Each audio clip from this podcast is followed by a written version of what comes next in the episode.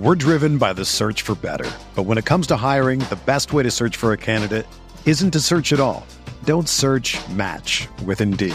Indeed is your matching and hiring platform with over 350 million global monthly visitors, according to Indeed data, and a matching engine that helps you find quality candidates fast. Ditch the busy work. Use Indeed for scheduling, screening, and messaging so you can connect with candidates faster. Leveraging over 140 million qualifications and preferences every day, Indeed's matching engine is constantly learning from your preferences, so the more you use Indeed, the better it gets. Join more than 3.5 million businesses worldwide that use Indeed to hire great talent fast. And listeners of this show will get a $75 sponsored job credit to get your jobs more visibility at Indeed.com slash BlueWire. Just go to Indeed.com slash BlueWire right now and support our show by saying that you heard about Indeed on this podcast. That's Indeed.com slash BlueWire. Terms and conditions apply. Need to hire? You need Indeed.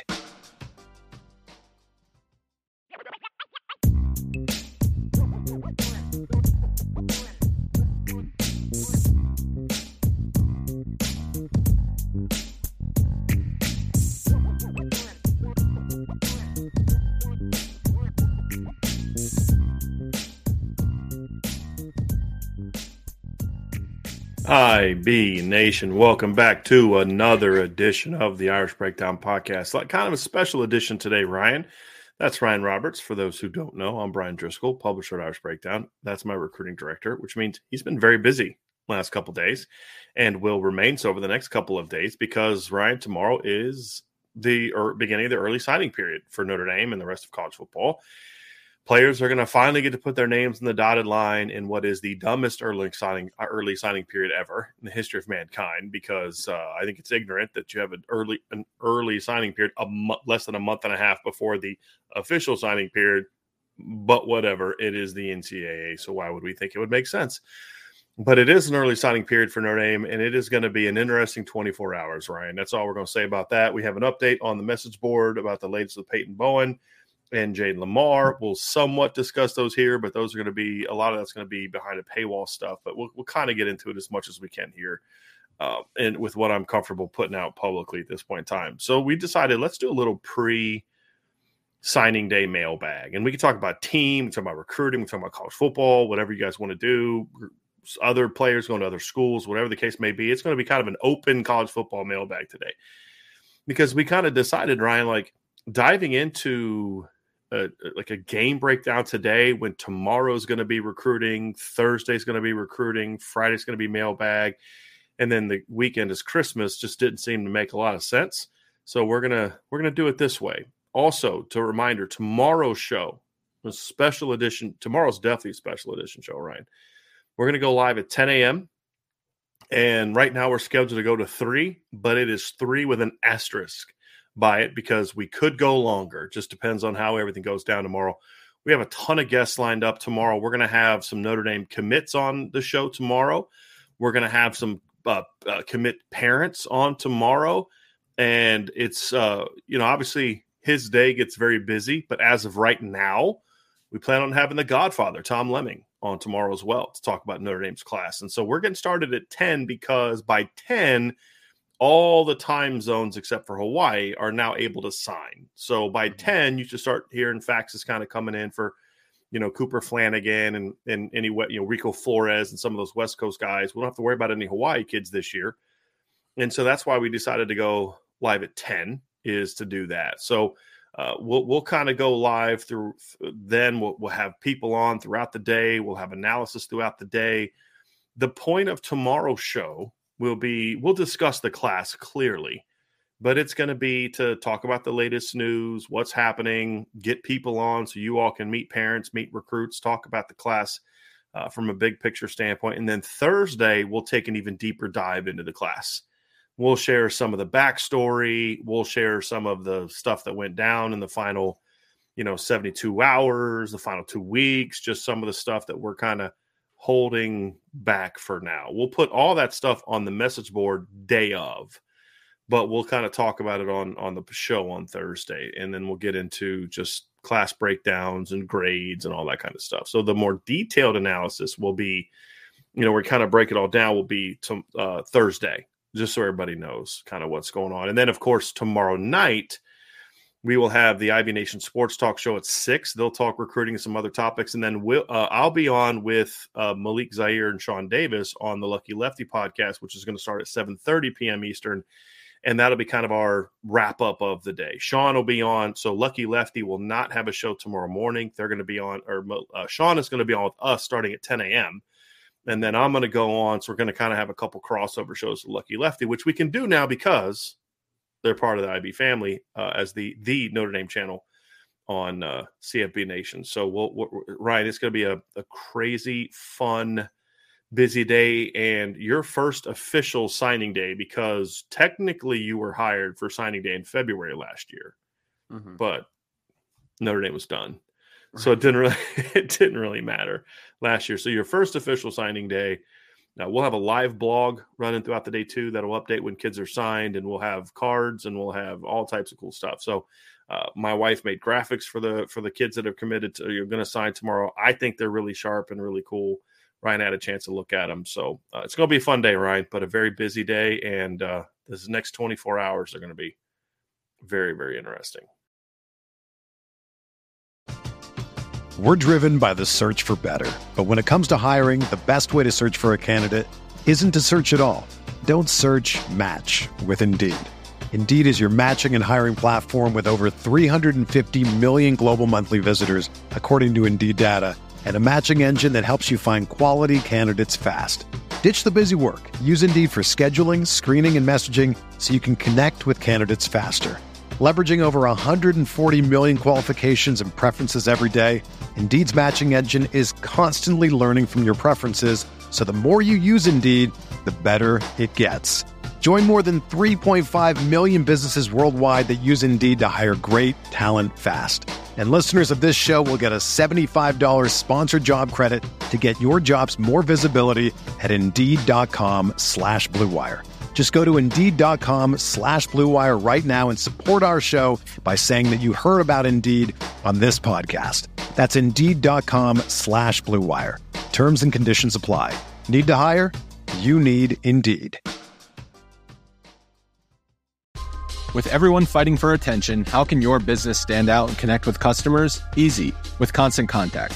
Constant Contact's award winning marketplace platform has helped millions of small businesses stand out, stay top of mind, and see big results fast.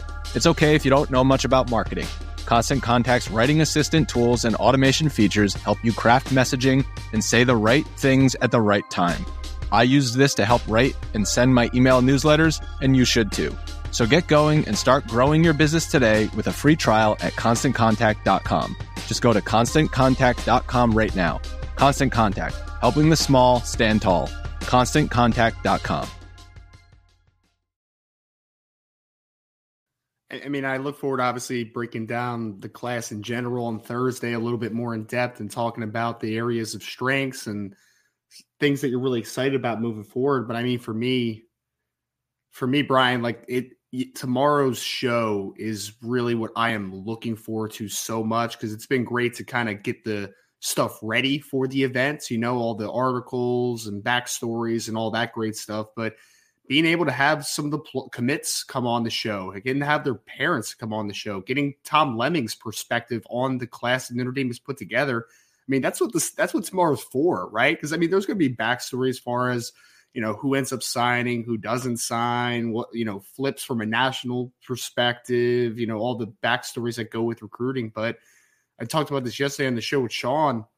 I'm most excited just to celebrate this class, you know, the first official one under Marcus Freeman and the successes that their staff had, the and the players more than anything, you know, get the guy get guys like Drayk Bowen on the show tomorrow that have been players that we've been so excited about and get a little more of a full scope as far as who they are as people and young men and student athletes. And uh, so I really just tomorrow is going to be a lot of fun to celebrate the accomplishments of these young athletes because they deserve it, man. They put a lot of work in, and this is kind of a cultivation of all the hard work over the last few years. So that's kind of what I'm most excited about is just get their perspective, the parents' perspective, and really get, be able to celebrate this 2023 class for Notre Dame.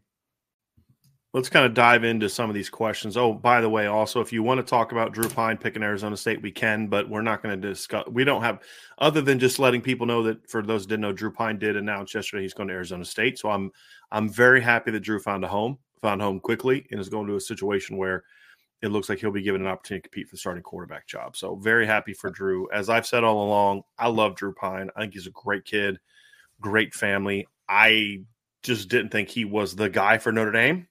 Mm-hmm. And I didn't like how he left, but I had no problem with him leaving. He has to do what's best for him in that situation. So, uh, very happy for Drew. Hope it works out. Hope he's able to go down there and have some success. Um, and he's got to be thinking, like, man, end of the season against Pac 12 team, ripped up the best team, you know, second best team in the Pac 12. I may be able to do some things out there in Tempe. So I hope things go very, very well for Drew. And, and, what what uh what Kenny Dillingham just did with Bo Nix this year, right? Like right. Bo was a very inconsistent player at Auburn, and then he's able to really take the best out of him this year and get the best football that Bo Nix has ever had in college. So I mean, he's going to a with a head coach that has done pretty good stuff as far as you know making a making an offense really exciting, making an offense respectable in a very short amount of time with that had question marks going in obviously at Oregon last year. So I think it's a good fit for Drew from a I think Kenny will be able to get the most out of him, which, you know, we, we agree that there's still some more to untapped potential for a Drew Pyne. And, you know, I hope for the best for him. I do. Yeah. I never had any any issues with Drew other than the way he left because you only heard good things about Drew Pyne as a, as a young man. So I hope he does really very well, respected by his teammates, very well respected by the coaches. Again, I think some people didn't like how he left, but mm-hmm. it's more of like a hey man, I don't agree with that, but love you, you know, right. do what you got to do. I think is how um, is kind of how everybody feels about it. But uh, obviously he doesn't have the physical tools that that Bo Nix had, but yes, you're correct. I mean, and even look at what Kelly Kenny Dillingham did at Florida State, helping develop Travis or Jordan Travis as well. He started to kind of take jumps with with Kenny Dillingham at, the helm as well. So I'm very excited to see what he and, and wasn't he also Paxton Lynch's quarterbacks coach at Memphis? Was he there during that, or was it just the kid, the other kid that they had, the one that Chip, the one that was um uh, there with Chip. Who who was the what was the name of the kid that came after uh, Lynch? Was, was it Ryan Ferguson? Yeah, uh, yes, yes, yes, that's him. So he was at Memphis in 17 is when he was the quarterbacks coach at Memphis. So that would have been Riley Ferguson, not not Paxton Lynch. Should have been the day after. And then he was in, at uh, Auburn in 2019. So so yeah, so Kenny Dillingham had some success offensively against Notre Dame, that's for sure. If you remember correctly, Florida State moved the ball pretty well against Notre Dame in 2020. They just mm-hmm. couldn't stop Notre Dame's defense, and then of course last year uh, in 2021 they moved the ball effectively. So no hopefully it's uh, hopefully things work out for Drew. So beyond that, I mean, you know, I probably even talked about a little bit more than than uh, than we were planning on it. But uh, if you guys want to dive into it more, we can dive into more in the mailbag. So let's get started on that aforementioned mailbag, Ryan. We already have a ton of questions started already, and we got a lot more we haven't got to yet that we got to star. Let's start off here with DMND 13, someone we had the pleasure of meeting at the tailgate this year, twice actually for me. Regardless of the outcomes this week, how much more fun and enjoyable is it to cover follow recruiting this year with the staff's high expectations, belief in Notre Dame, and relentless effort plus battling. Ryan, that's be a little hard for you to answer since this is kind of your first year covering it. But I'll just go ahead and yeah. say so. Um, you can't really answer it from the how much more fun because you've never done it before. But I'll just ask you, just take out the much more and just how fun and enjoyable was it for you to cover and follow recruiting this year for Notre Dame, if it was at all? Yeah, I mean, it's it was it, it's a little bit of a roller coaster, and I know that we have kind of accepted that's just kind of the world of recruiting, just historically, but especially now with trying to understand the NIL landscape and transfer portal implications and just all the nuances behind the scenes of recruiting. I'd say that, I mean, Dan uh, kept me busy, man. I really did. I, I, really did enjoy it because, uh, like, I mean, the, the best part of the job, honestly, is the relationships you build, right? And that's not even relationships just between in the Irish breakdown staff with guys like Brian and Sean. It's obviously the recruits, it's their parents, it's coaches, and being able to really develop those relationships is is awesome. You know, like you get the backstories you know, like the Armel Mukam backstory as far as him coming from Canada and only playing football for two years. And then the Sam Pendleton, you know, how he's kind of risen in the recruiting rankings and doesn't really like going to any camps, but, you know, super just religious guy who loves to just play football, you know, and you get a lot of those backstories, which is the best part, you know, and, and even my roots in the game of football just in general, that's something that I've always gravitated towards is the stories, you know, and, and the backstories and what makes players who they are and what them what they tick. And and that's been the best part is just kind of getting to know a lot of these guys and to and to grow those relationships, you know, and and but it's it, it it's definitely something where the magnitude of how this staff operates, going after so many high profile kids and you know, missing on a couple, but also making headway in a, a large way with some other big ones. And then identifying players that maybe they were a little bit ahead of the curve with, like a guy like a Ben Minich or an Armel Mukam or, or Brandyn Hillman, like a player like that. I think that it was a general, just incredible experience to be able to see how this staff operates because they're not afraid to go toe to toe with the big guys. They're not. Then they're also a really good evaluation staff. You know, like Chad Bowden and Marcus Freeman and this staff, they like to find the guys that are great fits for them and have athletic upside, but might not be in the precipice as far as, you know, how high their ranking is yet. But then they get on those kids, and then all of a sudden you're like, oh, well, now they're getting this offer and that offer and this offer. And Armel Mukam's now the 191 player in the country. So I think it keeps you busy. There's going to be some there's going to be some frustration at points with stuff, right? Because the NIL stuff and everything that kind of comes around it. But I mean, it was an absolute joy to be able to get to know this 2023 class, get to cover them, get so many backstories. I think just the general love that they have and genuine love that they have for each other in this class and the coaching staff. That's the good stuff, man. That's what relationships are made. That's what makes football the best sport in the world. That's it right there because it, it really is a family and I think that's what Marcus Freeman is breeding in the Notre Dame just side of side of the you know uh, of the sport is the fact that like hey man you know we're going to be successful. We're going to compete for championships. We're going to recruit at a high level. But the authenticity is something that every recruit and parent has been just so consistent to talk about. He's breeding a culture at Notre Dame. So it's been it's been an absolute joy man. It's been great to follow along and learn and next year is going to be even better. So I'm excited for it. You know, for me, Ryan, I got to admit it was it was a bit of a there were some really good things about covering it this year. I loved covering the staff. This staff is relentless. Like I can't wait to see how tomorrow finishes because there's a lot of stories that we have about how all things went down and Sean Davis and I were talking, and we're going to talk about this more tomorrow and on Thursday. But we were going over like who can we say definitively, no way this guy is in the class of Brian Kelly is still here, and it was a long list, a very long list, especially on offense, and and so you look at I probably shouldn't say that because then they're start naming these defensive guys that they might have had a hard time. But you know, I felt like Marcus Freeman was able to kind of overcome some of that stuff in 2022. I think he would have done it in 2023 class. But there were some guys like you know we talked about like Christian Gray, who it, it was a battle between LSU and Ohio State, and it was yep.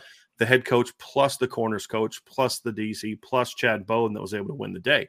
Remove one of those guys from the equation, and would it have been enough to get him over the finish line? Maybe, maybe not. So I don't know if I'd say him definitively but he's one that's a question mark. So there's all these different things, and that part of it was fun, but it was also disappointing because it's kind of like, could you imagine the success Notre Dame could have had recruiting if they had a head coach like Marcus Freeman or a head coach like Brian Kelly who actually worked at recruiting mm-hmm. for the mm-hmm. last 10 years before NIL was a thing? Because they're having this level of success with NIL. Like, what would they have done if they had a, the kind of staff and, and and someone like Chad Bowden and, and a head coach that worked hard on recruiting trail and who demanded that from all of his assistant coaches for the 10 previous years, boy, it starts getting kind of exciting about it, right? It just kind of confirms what what what we what I've said for a long time, Ryan, and what you have always agreed with me on, which is most of Notre Dame's problems the last 20 years were not because of admissions or academics or the field or whatever other excuse people want to use. It was self uh, self inflicted wounds. Was everything that way? No, but a lot of things were. And when it comes to recruiting and the and the not maximizing the recruiting success, that to me uh, is a is a big one for me. Was just not having, not ha- not being able to have seen that type of work ethic and results outside of the NIL era. You start mm-hmm. thinking about that. So that's my only kind of I don't say regret, but the thing that kind of bounces because I hate what's happening right now with the NIL and the transfer portal. I am a big proponent of NIL, and I have no issue with the, the previous transfer rules were garbage. Mm-hmm. But the way that they're being implemented now, and the NCAA just having this hands-off approach, is just made something I used to love and enjoy really dirty.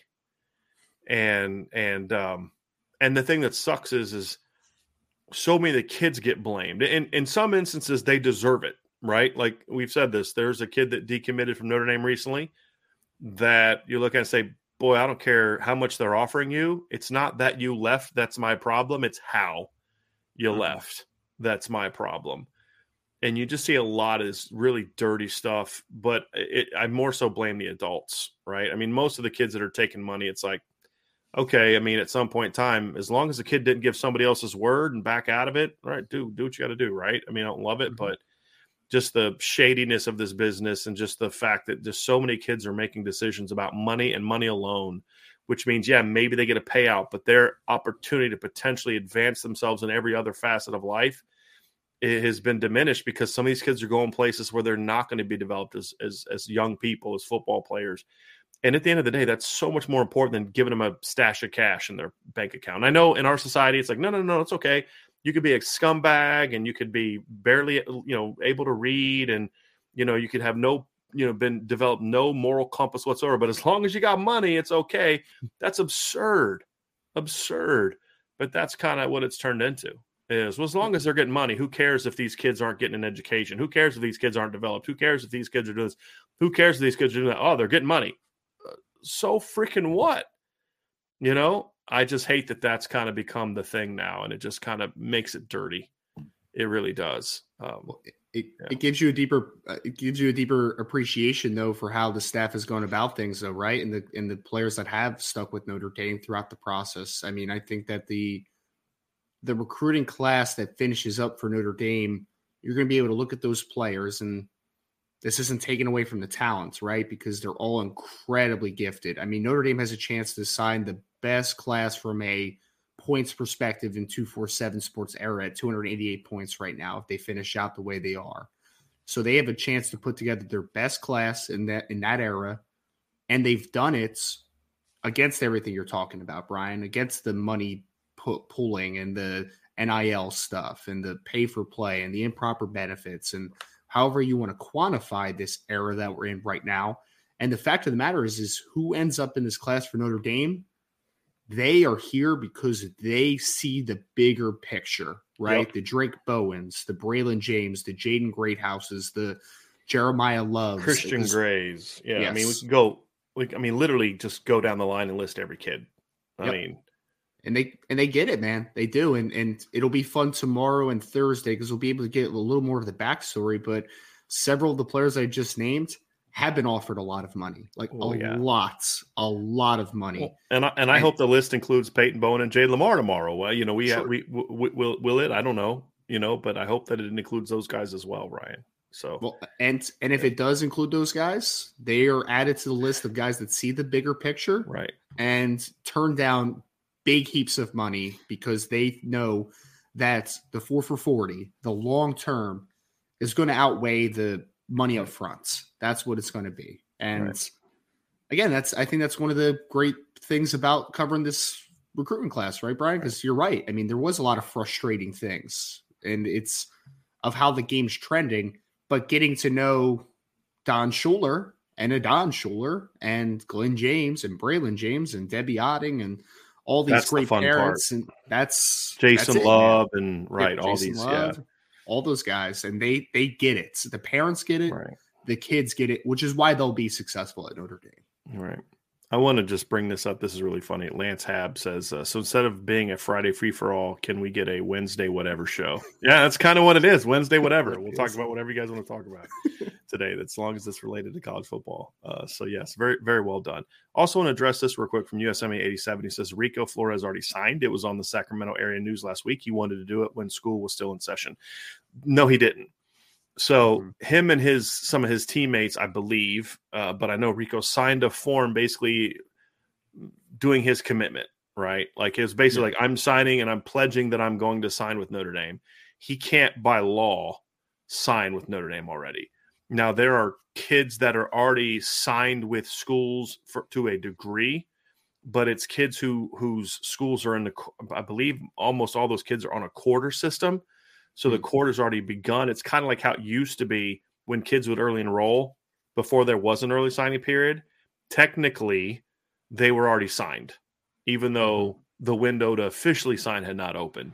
There are, um, I don't know what they are. I don't know if they're grants and aid. I don't know what the specific forms are, but they do sign documents to be that. So Rico basically just did what we used to do at the Division three level. So when we would recruit kids who wanted to be part of like ceremonies with their high schools, you know, when kids are actually signing NLIs, we would send them these forms, these commitment forms. Like I'm, you know, signing to play for or whatever. There was nothing binding about it. And mm-hmm. so he, he Notre Dame is not on that system. They're not in the quarter system, so he, he can't sign officially until tomorrow at 7 a.m. Pacific time, so 10 a.m. Uh, our our time, Eastern time. So uh, he basically was giving his word that he's going to do this as part of his ceremony, but it wasn't a binding wasn't a binding resolution. Right. Just want to make sure that, that that's under that's that's understood. We do have a couple super chats down here, Ryan, that I, I wanted to get to. We have one from Matt Matt Lass. This is hypothetically, if Peyton were to stick with, what do you think uh, it does, if anything, for Notre Dame and the sort of fight against the NIL is sometimes used? I don't want to spend too much time on this, Ryan, because I want to mm-hmm. address it more tomorrow. But I will say this very emphatically: if, and we're not saying it's going to happen, our intel is not saying Notre Dame's going to get him. We're not saying that. I don't know if that's true or not. Right now, I don't know what to believe, to be completely mm-hmm. honest with you. We're being told two completely different things by two completely different sides. I don't know what to believe. We have our intel up on the board. I'm just going to leave it there and we'll find out tomorrow, right? Having said that, if Peyton decides to sign with Notre Dame tomorrow, mm-hmm. I am quite confident in what we reported at Irish Breakdown last week about the the the money he got. Now, is it off by a hundred thousand or two? Maybe, but it was around there. And and mm-hmm. that uh, a, a school that was got that going is also a school that we had been told had made a similar offer to another Notre Dame commit earlier in the. I think mm-hmm. earlier in the in the month, right? So it tracked and then we got enough independent confirmation that I feel confident in saying that those offers are not off the table as far as I know, which means if Peyton signs tomorrow, it's because Peyton sat down and kind of got back to where he was before the last month got crazy. Right. Which is, yeah, money's nice, right? And this could give me some really nice things in the future, but there's a reason I picked Notre Dame. Mm-hmm. depth chart related, development related, academic related, uh, developing himself as a young man related, competing for championships related, the relationship with Mark with uh, Marcus Freeman, Chris O'Leary, Chad Bowden, all the things that made him not just be a commit, but be a commit that was driving other kids to commit. Peyton mm-hmm. Was very influential in getting Christian Gray to commit and getting uh, you know, like like him and Drayk Bowen had a really good relationship. But remember, Drayk Bowen committed to Notre Dame like was it like a couple months before Christian mm-hmm. before before uh Peyton Bowen. So like mm-hmm. they were both committed like very similar and, and they were leaders of this class for a long time. And it would mean that that there are and, and I believe this to be true, it would be evidence of what I believe is true, which is there are a lot of kids, especially those who come from from families that that are more willing to look at their young that their son's future and not just maybe what the immediate can do for him and them but say i care more about my son being developed as a man than I do about my son loading up his bank account at 18 years old. Right. And and there's a lot more kids out there than people think. And we have mm-hmm. a lot of examples of that in this Notre Dame class. And I wrote an article a week or two ago, Ryan, where I talked about this class has a chance to be sort of that that cultural change of of you all keep saying it's we're about the money. We didn't mm-hmm. start this. We didn't make this rule. We aren't the ones that that are doing all this. Y'all created those rules. Y'all are the ones that, that are doing NIL. Y'all are the ones that are refusing to, to regulate it. Y'all are the ones that did the one time transfer rule. And we're supposed to say, no, we're not going to take advantage of it because reasons, right? That's not on the kids, but there is a group of young men that are willing to say, you know what? We're not going to let them get us off course. They have enough foresight to say, we're not going to let the NCAA's decisions and the nonsense that college football has turned into to distract us from the real purpose here, mm-hmm. which is championship. Right, that's the first thing every Notre Dame commit in this class talks about. Sam Pendleton talked about in the article we have an Irish breakdown. We are coming here to win a championship. It used to be like that would be like the sixth or seventh thing that they would bring up, and it'd be like, "Oh yeah, yeah, yeah." By the way, we're also want to win championship. That's like the first thing they all bring up now, and it has been for months, for over a year. And and there's enough of those kids to say, if I go to Notre Dame and blah blah blah blah blah and do this and this and this, what it boils down to, Ryan, there's a lot more kids than people realize that are willing to bet on themselves mm-hmm. and have enough confidence in themselves to know that a, even if I don't make it football wise, going there means yeah, I'll make that 200 million up a lot quicker than you realize, even if I don't play football because I got that Notre Dame degree. Right. And and that's there's there's just a lot more kids like that than people realize, which is why even if Notre Dame does lose Peyton Bowen, this is one of their best classes in 20 years. If they land Peyton Bowen, I'll argue that it's it's without question their best class in over 20 years in a lot of ways, and I'll make that case if it happens. Mm-hmm. But it just it would go to show what it would say is if you if you have if you sell the plan effectively and you have the substance to back up the recruiting pitch, which Notre Dame does, mm-hmm. there's a lot more kids out there, Ryan, that are willing to say, "Yeah, I'm going to bet on myself because I believe that passing up the short term boost is is going to be such a much more greater benefit down the road, right?" right. And you know, it's just there's enough there's a lot of kids that get that more than than others and and some kids understand that but they still made another decision that wasn't nil related it, should, it was more football related and that's fine that's mm-hmm. totally fine with that but this class is unique in that regard yes. and and and if peyton bowen signs it's because of that it's mm-hmm. because mm-hmm. of that class it's because of that brotherhood it's because of the goals that they have shared together about we're going to come to Notre Dame, we're going to change this thing we're going to be the class that people look back on. Now, we're not doing it alone. The 2022 class is going to have a role. The 21 class is going to have a role. The 24 class is going to have a role. But we're going to be the foundation of that class that changed it. And we're going to be the foundation that it, while all the rest of college football is going crazy, we're going to be the class that says this is what it's supposed to be about.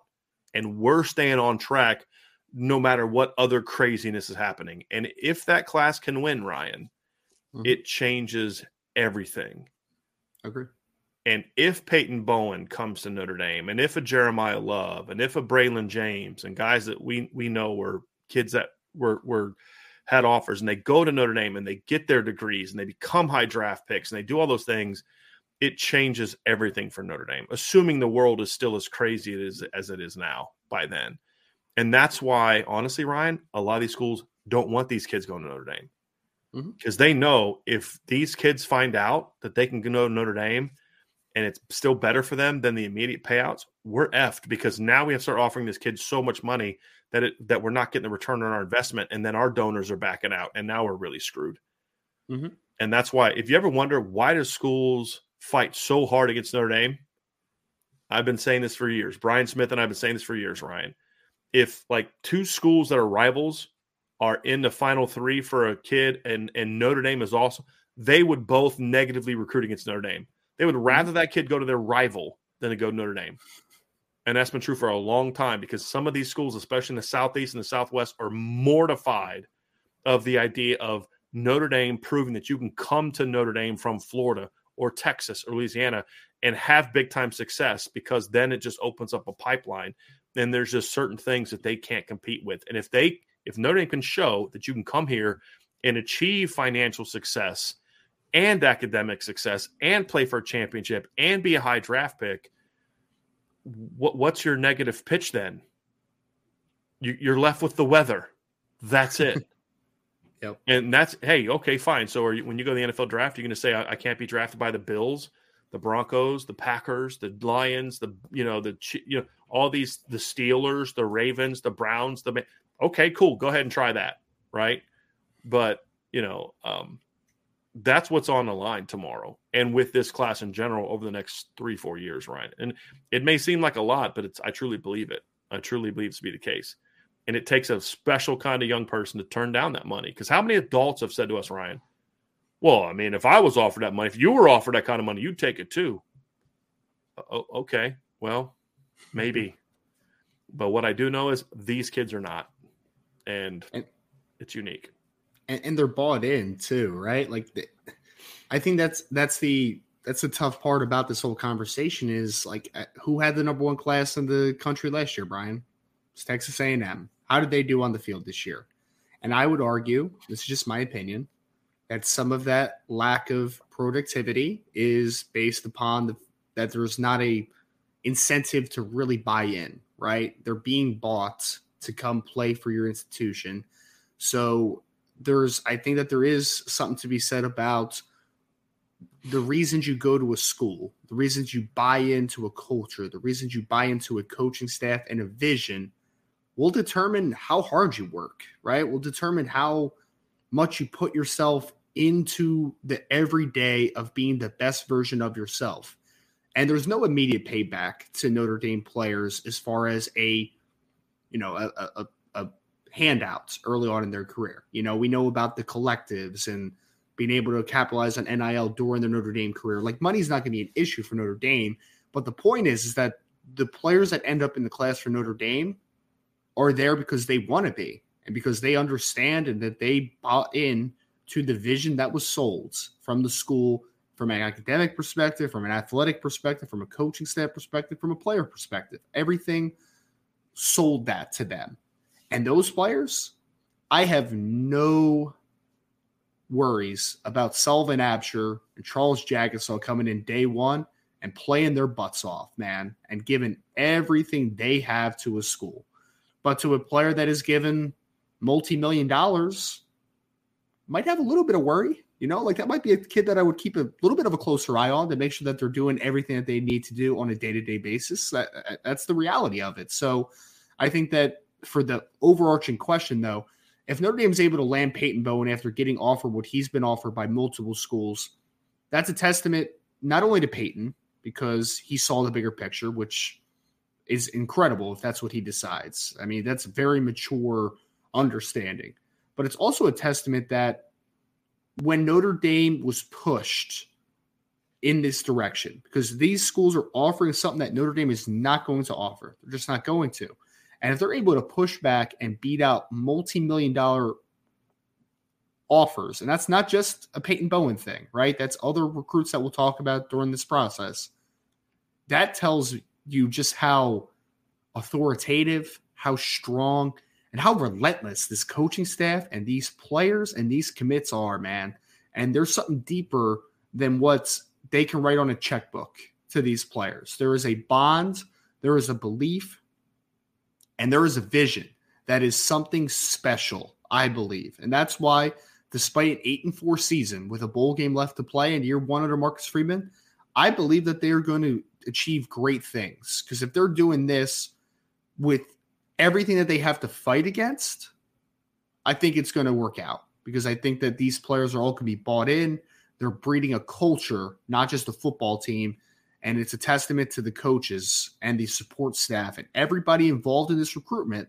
Because if they're able to land a player like Peyton Bowen, despite all the things going against them, that just shows you how relentless this staff is. That's the biggest thing for me is that they could have backed away and been like, can't compete with that. Can't offer you that. Can't compete. But they did.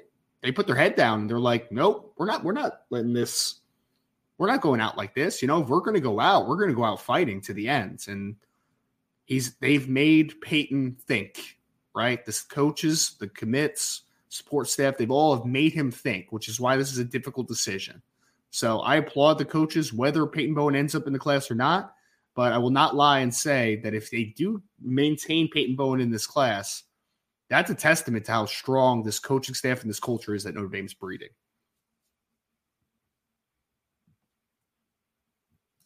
I want to respond to this question because I feel like if you've been watching this channel and you're asking this question, I just don't know if you're listening to us. So I don't know why I should answer it again, but I'll give it a whirl. David Lowe says, How can you confidently say it is one of the best classes in 20 years if, if it hypothetically finishes 10 to 12? A, it's not going to finish 10 to 12. B, I don't give a crap if it finishes 10 to 12. How many times do I got to say this? I don't care about recruiting rankings. I don't.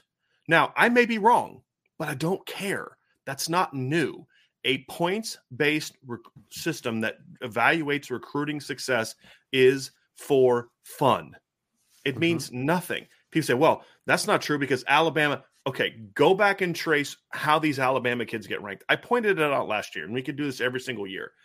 When Alabama starts getting on a kid, their rankings skyrocket. Yep. It's a fact.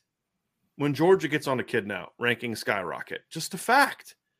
Right? I mean, it, wh- why? Well, whatever. We'll get into reasons why, uh, uh or I'm not going to get into reasons why because it doesn't matter.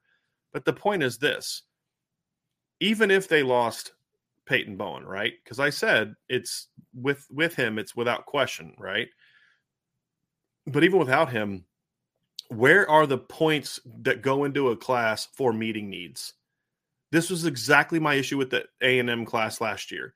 It was loaded with elite players of like three or four positions: receiver, D line, secondary, and I loved their quarterback. I think Conner Weigman's going to be a really good player. Loved him mm-hmm. coming out. Everywhere else was just eh, okay. They had like one linebacker. Like you literally could not put a starting eleven on the field with that class last year. How can you tell me that's the greatest class ever? And if you looked at A and M's recruiting in years before, there were positions they came up short that they needed to have kids, right? And so if your if your recruiting rankings are just simply numbers based, and, and, and I pointed this out, if you're ranked number 32 on Rivals, you're a five star. And if you're ranked number 33, you're a four star. There's a significant points difference between the guy ranked number 32 and the guy ranked number 33. Why, why should I care about that? Why should I mm-hmm. think that's a proper way of evaluating kids? Right. So, I, first of all, I don't see their class finishing 10 to 12. And if it does, I don't care.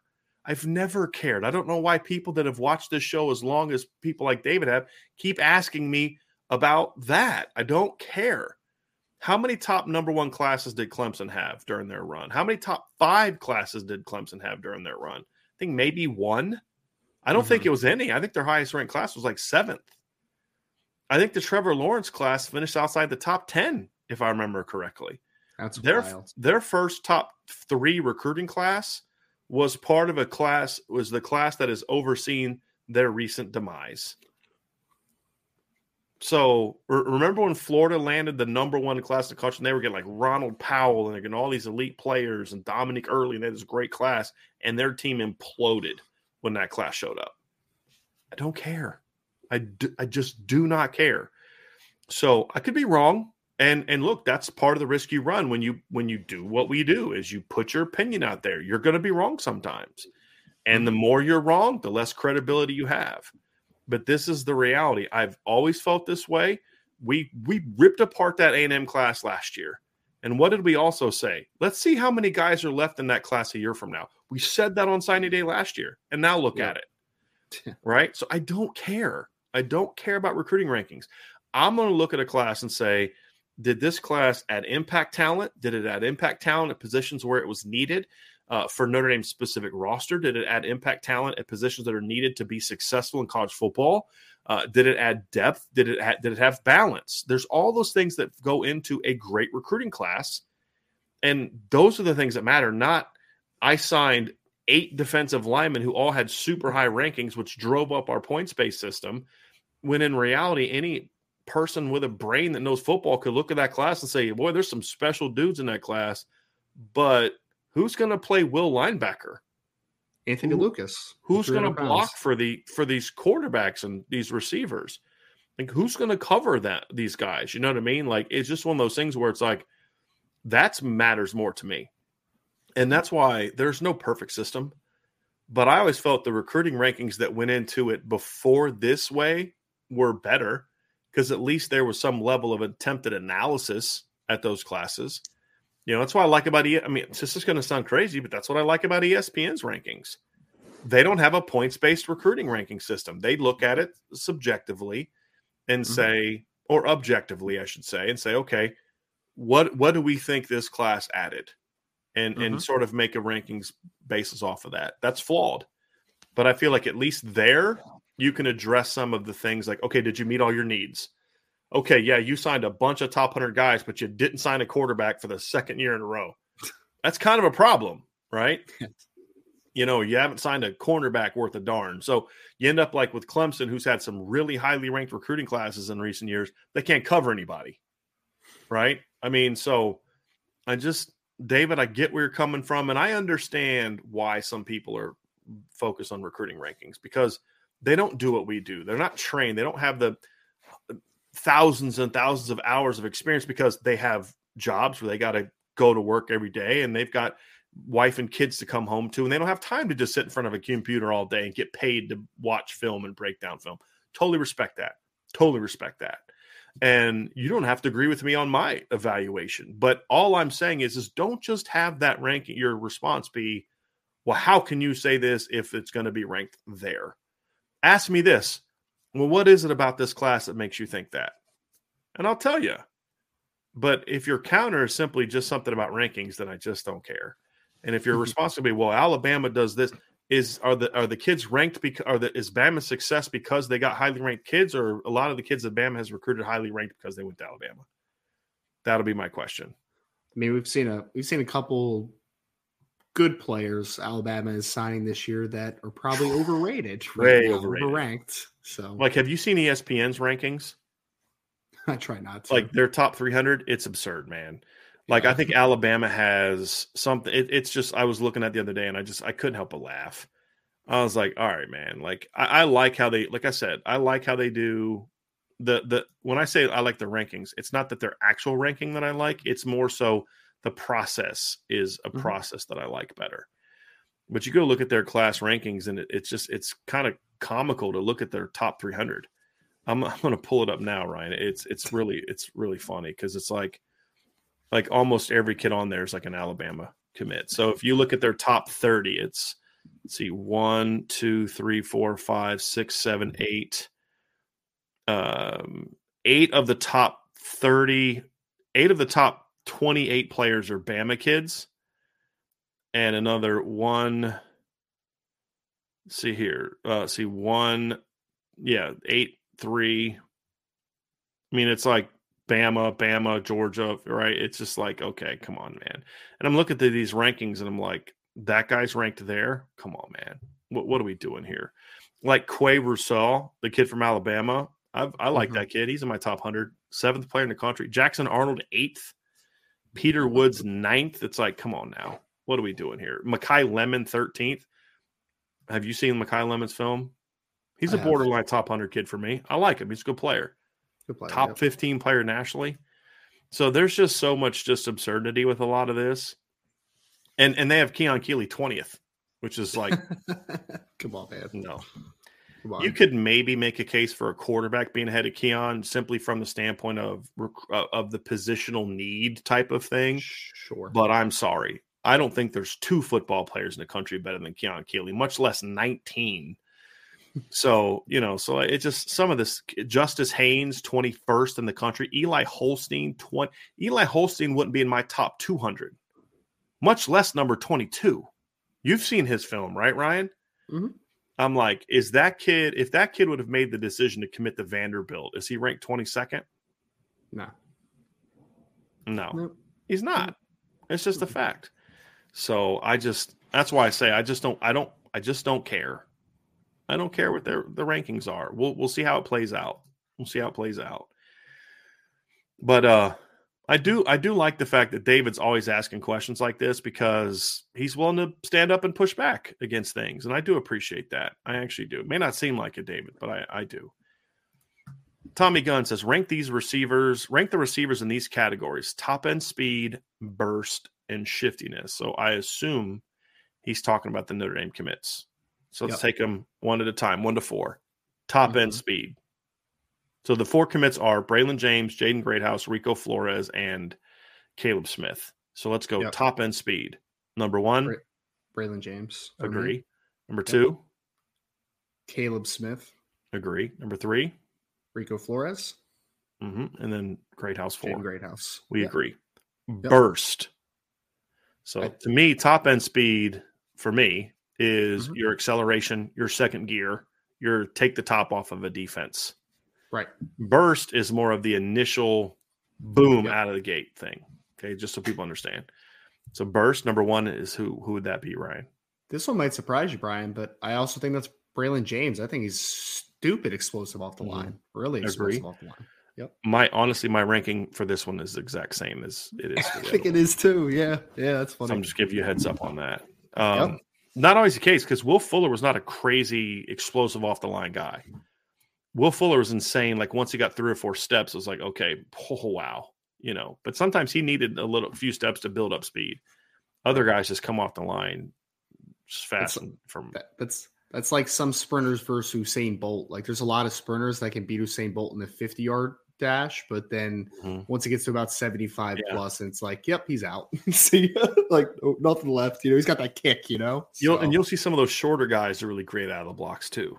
You know, because Yeah. they can take like three steps for every one and a half or two for me that's if I'm longer. Yeah, and that's what makes Braylon James so intriguing to me, Brian, is that usually longer guys are more those built up speed guys. But I mean, the, I think the first thing we, when we ever talked about him was I was like, wow, this kid is explosive off the line. Like out of his stance, he gets on top of dudes in a hurry. And then he has the 447 ish speed somewhere in that ballpark. So I think that's what makes him really intriguing outside the length that he has is the fact that he is explosive off the line and he has the top end speed. So he's got kind of the best of both worlds in that regard. All right. Shiftiness. This is an interesting one. I'm okay. so we're we're on the same page. You and I have the same ranking for the first two. Let's see if Mhm. this one changes because I have a feeling this one might be different. So number one in shiftiness in this class. Caleb Smith. Okay. Number two. See that that becomes a little tough. I, I guess I would go Rico Flores, but it's not like Okay. a Rico with an exclamation point for me. Okay. Who's number three? Braylon James, Okay. Who's number four? Jaden Greathouse. It's interesting. So here's my shiftiness ranking. One, Mhm. Caleb Mhm. Smith. Now, isn't it interesting that Caleb Smith was two, two, and one in these three Yeah. categories? I just want to Mhm. point that out for people. Uh, because I've had people tell me down in Texas that there's people in Texas that think he's going to be the best receiver in his class, and I've talked to some other people that are national people that have said, "Don't be shocked if Rico Flores is the best receiver in his class." Now, it's not; these are not people that are necessarily down on James and Greathouse. It's just that's how good this class is. Number one for me, Caleb Smith. Number two for me, Jaden Greathouse. Interesting. Number three for me is would be Braylon James, and number four would be Rico Flores. Uh, Hmm. I don't think Rico's a super shifty kid. I think he's more of a vertical route runner type of guy. I actually think Jaden Greathouse is really shifty, really shifty. I just don't think he's traditionally shifty. Like Right. I think he's one of the harder guys to tackle that they're going to Oh, he land. No And doubt. it's not just because he's like Michael Floyd, who just runs you over. I think there's some shiftiness to his game that is is masked by how big he is. And and me having Rico fourth says a lot about this class because Rico, Rico is by no means a stiff at all. Mhm. It- it- that's what's unique about this class, Ryan. Is, is and that's why I think this is such a great receiver class because they all have a little bit of all these traits. Mhm. And the fourth guy in this year's class would be in the top two in a lot of other receiver classes when it comes to shiftiness. When I, mm, for me, when I talk about Rico, so that's what makes it uh, makes it really fascinating. A- And can we put this out here, Brian? I mean, I had Jaden Greathouse at number four in all of those rankings, and he's still probably my favorite receiver in Yes. this class because he Yes. because of all the other stuff he does. So here's the, so like here's it like my favorite defensive commit is Jaiden Ausberry.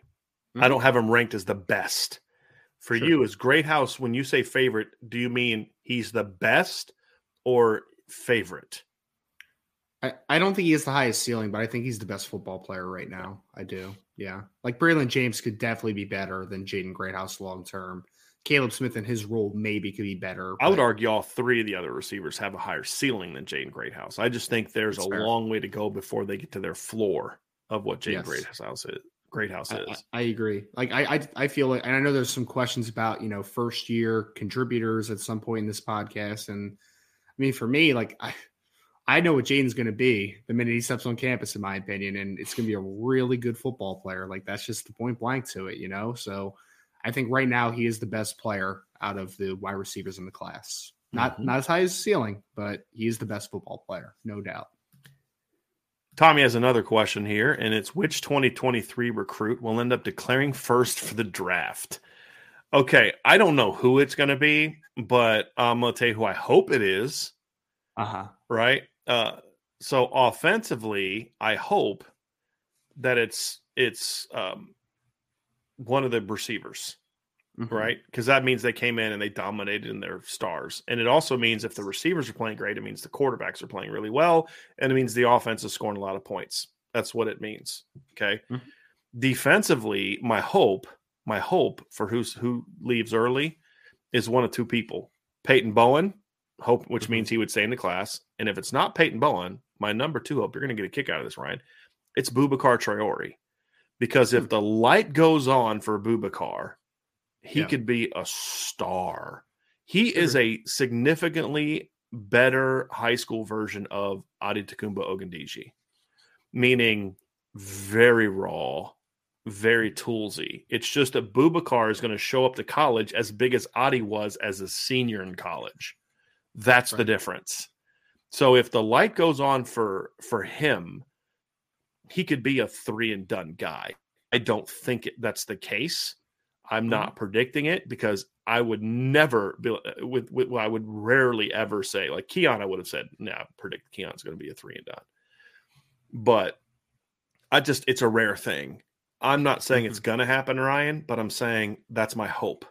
Because if if if if that happens, it it probably means this kid, the light goes on really quickly, and all the all that tools that you and I love and drool over with Boubacar turn into production in a hurry and he's a right. three year guy. Yeah, I mean Peyton Bowen was the first one that popped in my mind as far as the defense because I just think that he has that profile, right? Like it makes it would make sense that he's that guy. Another guy I thought about, and this is a little bit off the radar, I guess, is Micah Bell, just because I think Micah Bell is whenever he comes out is going to turn heads at the combine, mm-hmm. man. Like, the, can you imagine this show that Micah Bell is going to put on? Because I think one thing we don't talk about with Bell is, yeah, straight line speed is stupid, like we know that, He's also a 24 plus foot long jumper. Like he's going to jump out of the gym. He's going to run fast. So if he's a kid that maybe can get a little traction early and then he's going to test to that degree, maybe he's a guy that flirts with it. I don't, I don't know. Like again, this is a lot of projection. Offensively, Charles Jagusah was the one that popped in my head, but doesn't Charles just seem like a guy that would stay four years yep. just because he's that type of dude? So and he's just too close to his degree. Yeah, exactly. But he, in my mind, though, I'm like, 2024. Maybe he's got the inside track after Joe leaves to being the starting left tackle. And Jeremiyah Loves another one that I thought about too. It's a good one. Jeremiyah Loves a good just because the nature of running, running back backs. position. Yeah. yeah. Running back yeah. position's big time, no doubt about it. But I mean, Charles was one I was thought about, but then I came back to wide receiver. You know, whoever that is, is that Braylon James, is it Jaden Greathouse? I don't know. But regardless, if a guy is good enough to leave as a junior or a third year player at the wide receiver position, that's showing you that the wide receiver group is starting to trend in the right direction. So I think we're on the same page on that end, the side of the football. Good stuff. Let's get to this next question here. Really, really good stuff coming here, everybody. Benjamin Carchi says, which 23 recruit do you think can have an immediate impact on the Irish roster?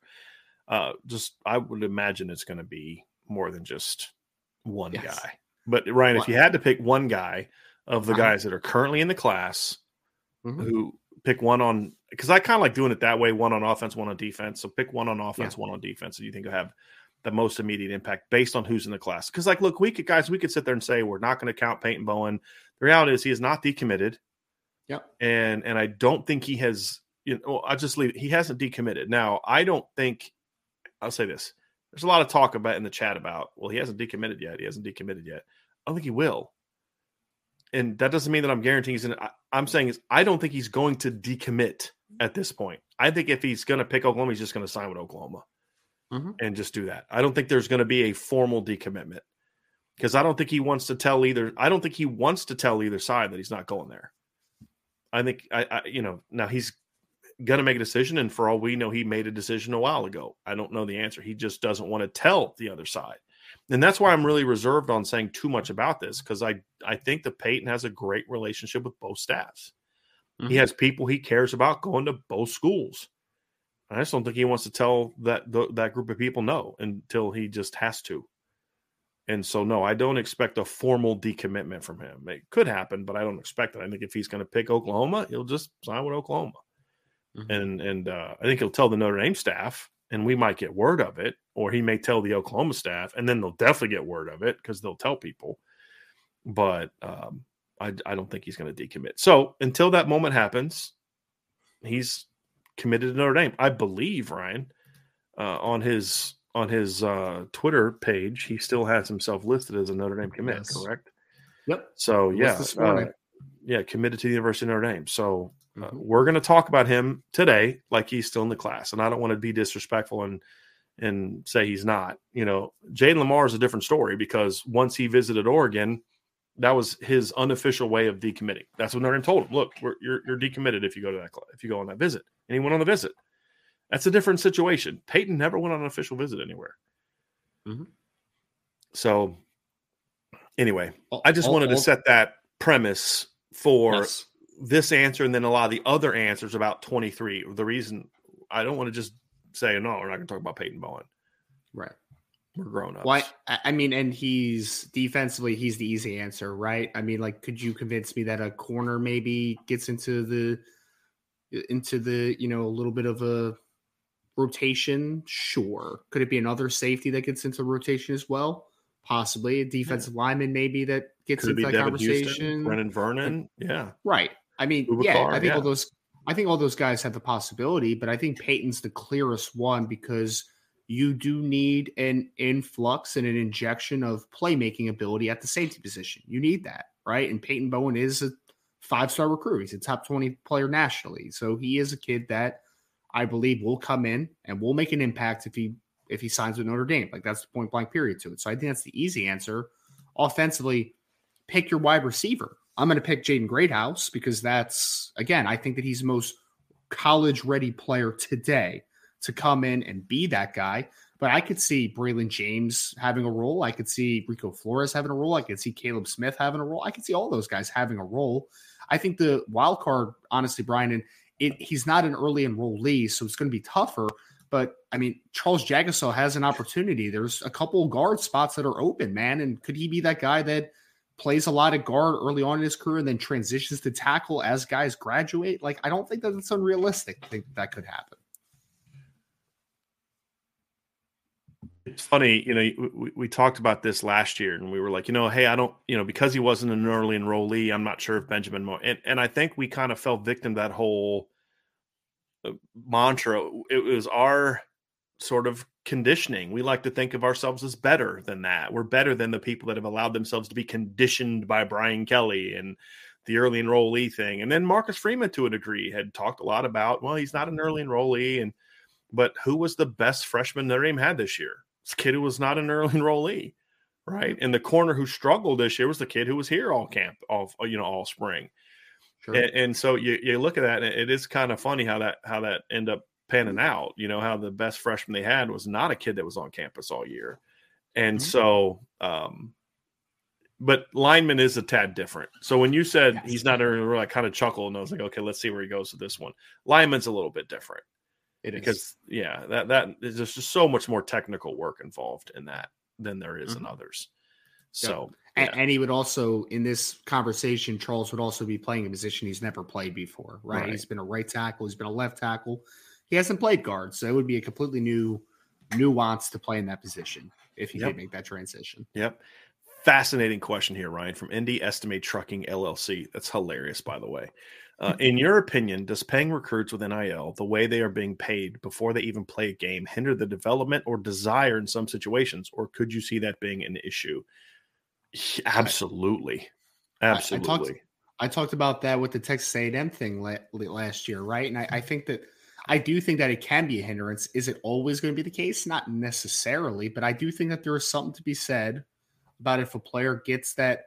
And again, I hate I hate that we call everything NIL in this bucket, right? Because this isn't NIL. This is pay for right. play. What Correct. We're really talking about this is improper benefits. This is not NIL.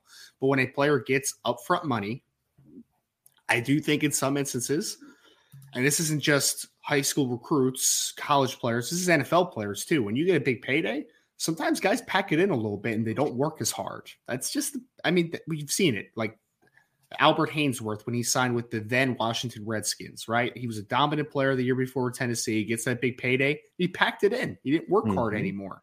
And I think that that stuff happens. It's happened college wise. It's happened NFL wise.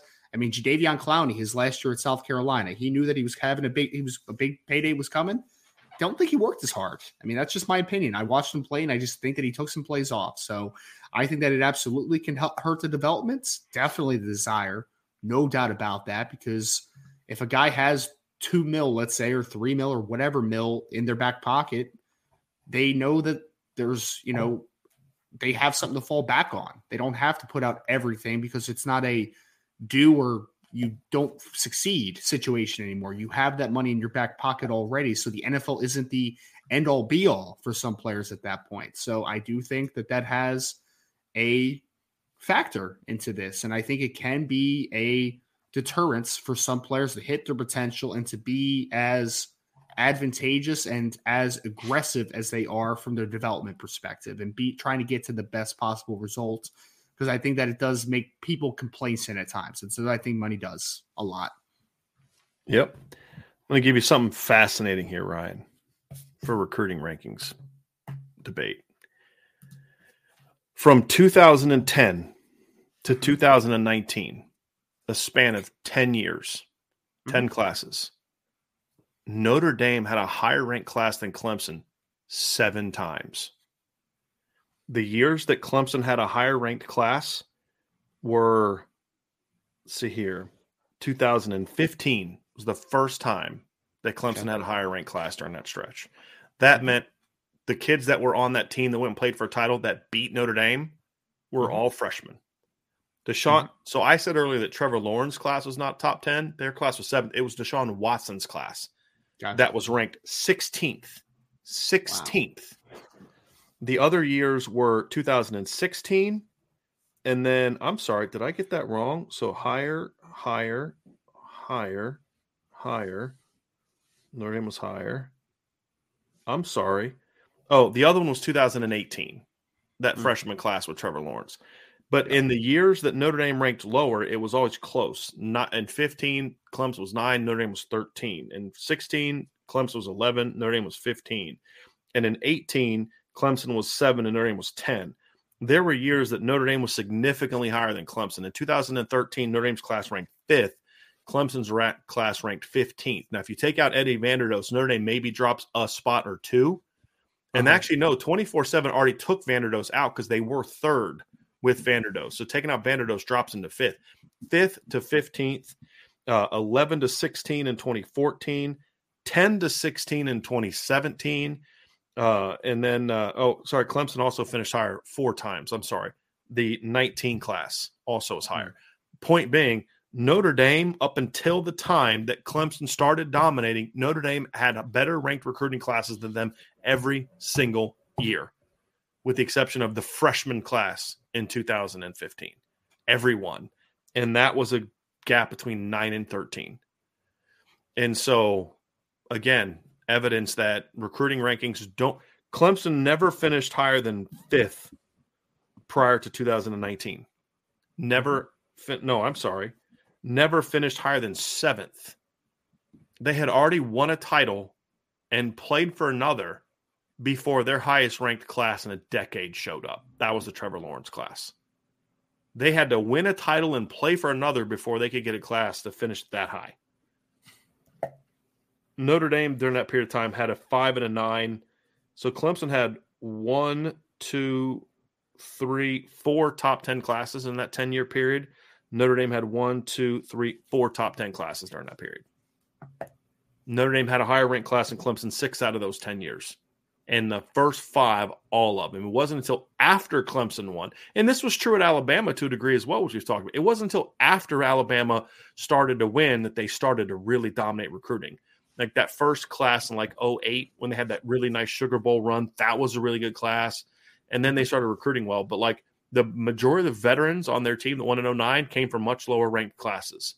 They were low star kids. Eryk Anders was like a two star uh, Cory, what was the kid's name? Cory, Cory Reamer, Reamer. I think was the other kid. He was a two star. I think uh, Javier Arenas and Kareem Jackson. One was a two star, one was a three star. Uh, mm-hmm. They had a lot of kids like that. Brandon Deaderick was a very low ranked kid. Um, so they had a lot of kids like that on that roster. Greg McElroy was not exactly a high name recruit. Mark Ingram wasn't exactly like Trent Richardson as a recruit, even though he mm-hmm. went won the high, won their first Heisman ever. He wasn't a top twenty five kind of guy yeah, like you had you had those guys, the Julio Joneses and the players like that, but they didn't dominate the roster they did in later years. It, you know, and now that would have changed because back then they would have just bumped the rankings up, you know, once mm-hmm. those kids committed to Bama. But uh, I just want to kind of point that out and and make that argument that or make to back up the argument like this isn't just me talking out of my you know what I'm, I may be, but like my opinion comes from analysis. It comes from having observed this over the years and seeing kids all of a sudden just skyrocket and other kids fall when there's no new data. Like Brenan Vernon is a perfect example. Months went by and his his stock just plummeted, but there was he did nothing. There was no camps he was at. There was no film, new film. There was nothing new to cause him to drop 60, 70, 80 spots. The only thing that changed about Brenan Vernon was he committed to Notre Dame. That's it. That's it. And then you see the, these other kids skyrocket up the rankings, and you're like, based on what? Did you just now watch this film? And if that's true, why did you have him ranked somewhere in the first place? Sure. All that's changed is he's committed to Georgia or Ohio State or uh, you know Alabama or whatever. There's no new there's no new data to back up you moving this kid. None. Or how about how about you Drayk Bowen continues to drop in rankings and he just won the Butkus right. Award. right. Right has a monster year and and drops. Jaiden Ausberry yeah. goes toe to toe with with uh, Arch Manning, dominates him, best player in the field that day, and then drops in the rankings of the. You know, it's just like okay, whatever. I mean, it's like there's just no there's no method or madness, and it's why I I've I just don't care. It's it's mm-hmm. a it's an entertainment thing now. It's not a real. It's not. There's far too many. And then I just heard. Wait till you guys hear the announcement of who's going to be running two four sevens uh, scouting department moving forward. Oh no, that's going to be fun. Uh, it's just, so it's going to be hilarious. I'll tell you after the show, Ryan, because I don't oh, know if great. it's public or not yet, but it's hilarious, absolutely hilarious. So anyway, I think I have a guess already, but yeah. I can't wait to hear. And it. that's not who you think it is. Yeah, but we'll, no. we'll, we'll, discuss it. Yeah. Lance Hab says, How many of the expected signees are going to be early enrollees and here for spring practice? So that would uh, be in, in excluding Peyton Bowen, although I still hope he's in the class. Well, I mean, look, as we said, we're going to still count him in the class until he's not in the class anymore. Yep. Uh, but Kenny Minchey will be mm-hmm. is an early enrollee. Yep. Jeremiyah Love is not. He's not. Of the wide receivers, I believe three of the four. I think the only one that is not is Caleb Smith. Caleb Smith is not correct. Right. Cooper, Cooper Flanagan, Flanagan, is, not, not. Right. Uh, the only Sam offensive. Pendleton. He's the only offensive lineman, I believe, that's correct. That will be an early enrollee. Yep. Uh, defensive line wise, I think Devin Houston is the only defensive lineman that'll be an early enrollee. Mm-hmm. And I confirmed with him last night that he'll be an early enrollee. Uh, yep. All three of the linebackers are going to be early enrollees. And then mm-hmm. uh, four of the five DBs will be early enrollees. The only DB that I don't believe is going to be enrolled early is Micah Bell. Correct. So that is the list of early enrollees. Correct, Ryan? I yep. think we have yep. that right. You got it. All right, good one. Uh, and no Brandyn Hillman, right? I don't believe he is. No, I don't believe he is either. No. Yeah, I don't believe he is either. I always forget about him because he's just like in his yes. own category. yes, yes, because I'm going position by position. It's like, oh yeah. So like last night, Angela's making the card. She's like, okay, do I have all the position groups in there? I'm like, yeah, quarterback. Yeah, you got them all. And then like she's like halfway through, and I'm like, oh, by the way, I need you to add a new one, ATH. you know what I mean? So it's like, okay. He he makes it tough to do all those like rank positions and stuff. I'm like, uh, I guess I can include Hillman in running back or sure. safety or sure. rover or sure. wherever. Get back to me in a couple years and I'll let you know how the grades are exactly. for that group because we'll find out where Brandyn Hillman ends up. Um, I, you know, the, I go, I literally change my mind every day. There's some days, man, I really love him as a downhill safety. And other days, I'm like, I love this kid at Rover. And other days, I'm like, I'd really like to give this kid a shot at receiver. And man, this this kid might be a running back. I just, I literally change my mind every day. The one thing that doesn't change my mind, I want that kid running down on kickoffs and punts every single oh. game he plays in at Notre Dame. Well, I, I, think we talked about that yesterday on the recruiting hour, but I mean, he is going to be he's going to be Brian Mason's best friend very early in his career, in my opinion, mm-hmm. as a coverage unit guy. Absolutely. Yeah. All right, here we go. Benjamin Carty also asks, "Who is your breakout player for offense, defense, and special teams in the bowl game and next season?" So next season, we'll get to that down the road, Benjamin. There's a lot we have to see first between now and then. But let's mm-hmm. go uh, bowl play bowl game, Ryan. Who do you see as a breakout player for Notre Dame on offense, defense, and special teams? Yeah, I mean offense. I've been I've said this one a couple times. But I'm gonna stick with it. Is Holden Staes? I think is a kid that has an opportunity to do some good stuff in the bowl game. You know, him and Mitchell Evans are the two only two healthy tight ends on the roster right now. So I think he's going to get increased level of opportunity. Defensively, Brian, I, I have kind of gone back and forth on this one.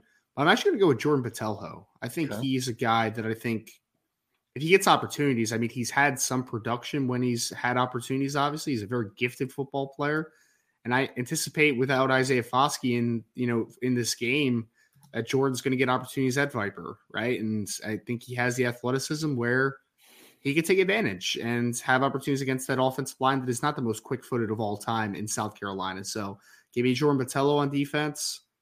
Give me Holden Staes on offense. Special teams wise, that's a tough one. I mean, eh, are we going to see somebody different? I mean, that's my biggest like. Are we going to see somebody different? I mean, we're going to see the same kicker. We're going to see the same punter, same long snapper returners should stay relatively the same. So Chris I, I don't know if he's taking a kickback to the. No, I'm just joking. Exactly. That would shock me against a Shane Beamer coach special teams unit, but yeah. Right, right. Yeah. So I, I don't. I guess it's a cop out, but yeah, every, really everybody already kind of broke out already on special teams. exactly. For real though. Yeah. I guess it's a, whoever's the next guy to block a punt because we've had sure. who we've had Botelho, Kaiser, Foskey. So um, and Prince Kollie blocked Prince one. Kollie blocked one too. Another one he scooped and scored. So yeah, right. So we'll say you know, uh, whoever the next guy is to block a punt. I don't know who that's going to be. So Ty- Tyler has a great response here. Ryan said Brian likes something from ESPN. Hell froze over. very, very, very true. It's very true. Very, very true. Here's a good one from DMND13. He says, uh, actually, uh, yes, let's answer this one. Then I forgot there's a super chat down there that I want to get mm-hmm. to. Who are the position coaches that you trust the most on the evaluations of recruits? I think I'd have to say Mickens and Hiestand, followed by McCullough and O'Leary. Can I just say this real quick? The depth of which this answer will be given, as far as number of coaches, is so much better today than it was three years ago. Sure. Seriously. Like even Clark Lea, I didn't trust in evaluations. He first of all, because he relied too much on other people. And I felt like he he was way too focused on traits and not nearly as focused enough on can this kid play football or not. And so, um, great coach, but not a great evaluator and a, an okay recruiter. But yeah, so it's a much longer list, Ryan. So let's go offense yeah. first who are the coaches that you look at right now and say, man, I really trust that guy's evaluations? Well, I mean, it, I think a lot of these questions about trust comes from a sample size, right? So, I mean, Chansi Stuckey's starting to win me over, but I've only seen it for one cycle, for instance, right? I mean, I think that for me, it's got to be Harry Hiestand, right? Like that's the guy immediately that you say that's the guy. So, I mean, offensively, right. I would say Harry Hiestand, and then Deland McCullough would probably be second for me as far because those guys have track records. You know, they've been around. You've seen them recruit at a high level. You've seen them develop as well. I mean, you've seen Deland McCullough find a kid like a Tevin Coleman, for instance, right, and then ter- turn him from a three star into one of the best running backs in college football. So I think I would go with Harry Hiestand, followed by Deland McCullough offensively. Uh, hard to argue with that uh, on mm-hmm. offense. I will say this it's Gerad Parker is and is uh I can't answer that one. Like un- he showed up and it was kind of like, well, they already had their 2023 tight end figured out. I will mm-hmm. say this: finding Carter Nelson and and and you know was an interesting one, and but I, I just need to see him go through a full cycle first before I uh, can comment on him.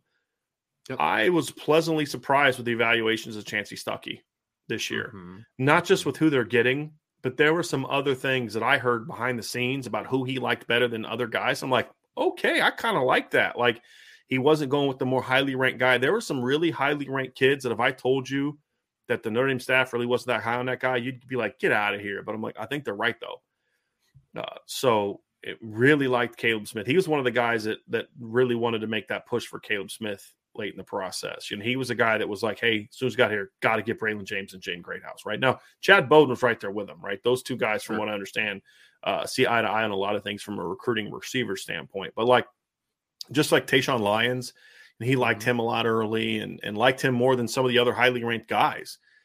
And so uh, now I didn't agree with everything that Coach Stuckey uh, uh, thought from a receiver standpoint. He wasn't very high on on um, Ronan Hannafin. I disagree with that, but you're always going to have that, right? And if you find yourself never agree disagreeing with someone, you should rethink things. Mm-hmm. Uh, but uh, I, he gets an asterisk for me because I got to go through more than one cycle. Exactly. But I really liked his evaluations this year. Well, not just with the kids they landed, but just in general, some other kids. So he's in that conversation for me. And uh, man, look, we talked a lot about what would a Tommy Rees offense look like without Brian Kelly, and I and I still don't think we we know the answer to that because of certain circumstances that kind of came about this year. Mm-hmm. I'm not absolving of Coach Rees of that, but I'll say this: you can't deny that quarterback recruiting looked a lot different when Tommy was given full control. You know, not just the Nate Moore thing, but the Kenny Minchey, CJ Carr, you know, guys that that now CJ might seem like an obvious one, but Tommy decided on him early, like yeah. really early. Mm-hmm.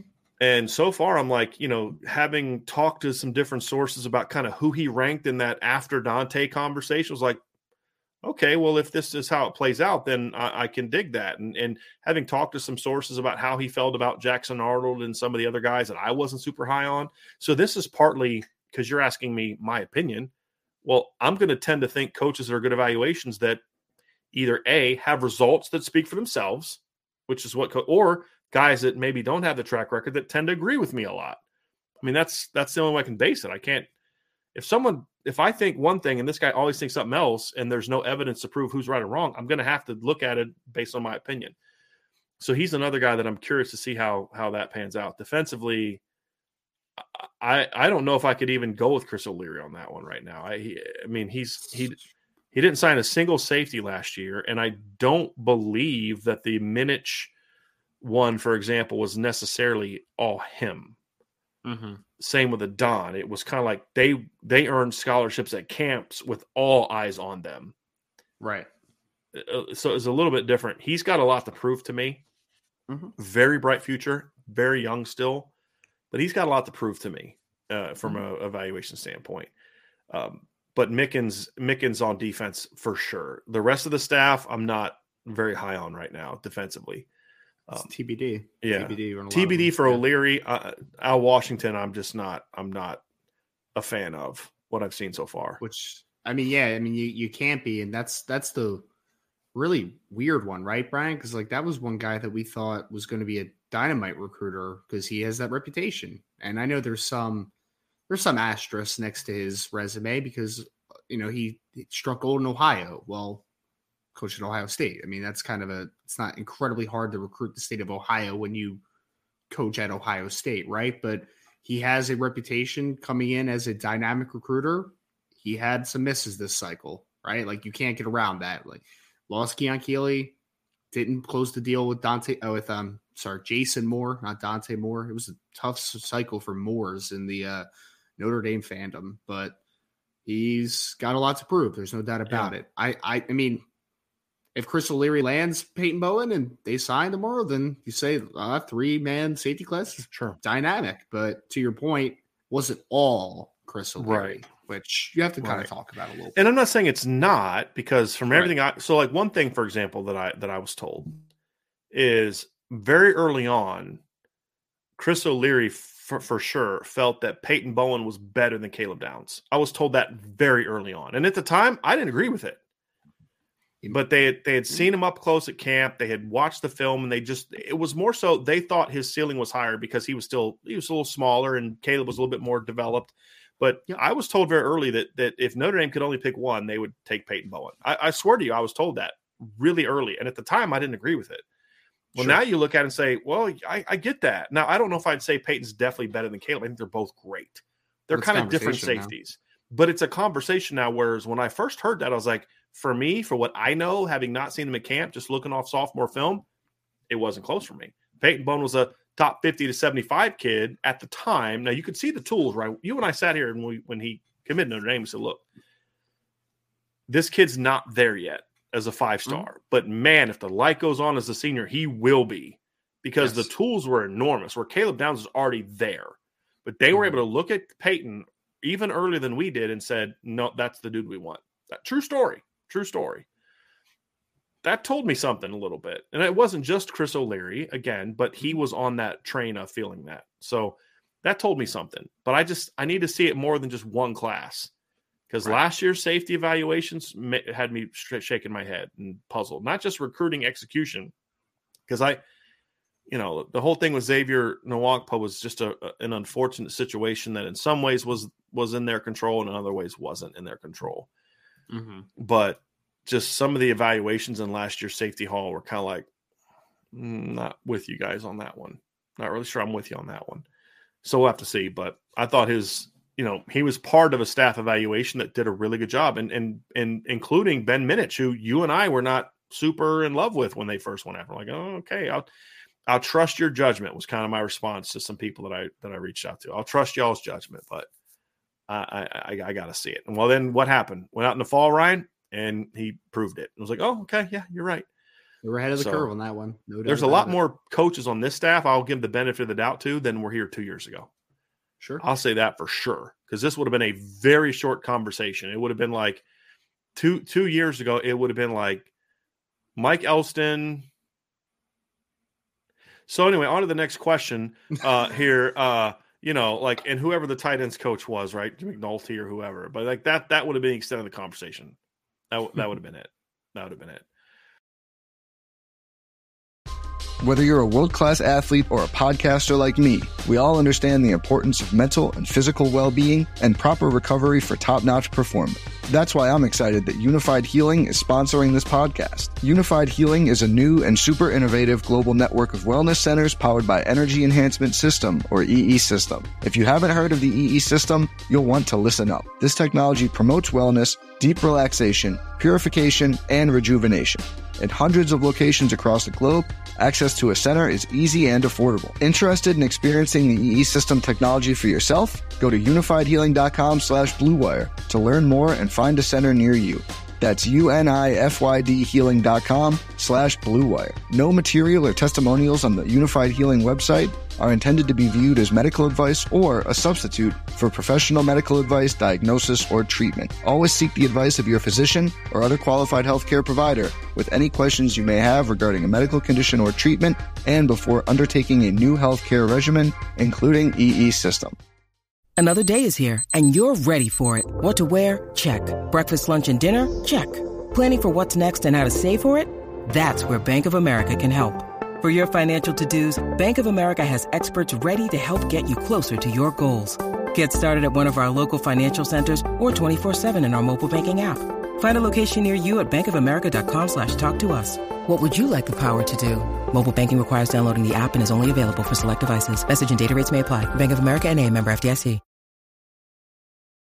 Benjamin Carty asks, is, is in your, oh, I, am sorry, Benjamin, I will get to that, but I did promise I was going to bring up uh, some of the super chats we have down here. We have one from Matt Lass, and then Zach Martin also has one that Zach, I'm going to get to next. Hypothetically, thank you, Matt, for the super chat. Hypothetically, if Peyton were to, oh, uh, we already got we, to that one. This one. Yeah, it yeah. was the then it was the Zach Martin one. Here, here we go. Zach, thank you very much. Says uh, one nice thing that's happened is elite talent that would otherwise sit and wait at the Bamas are transferring.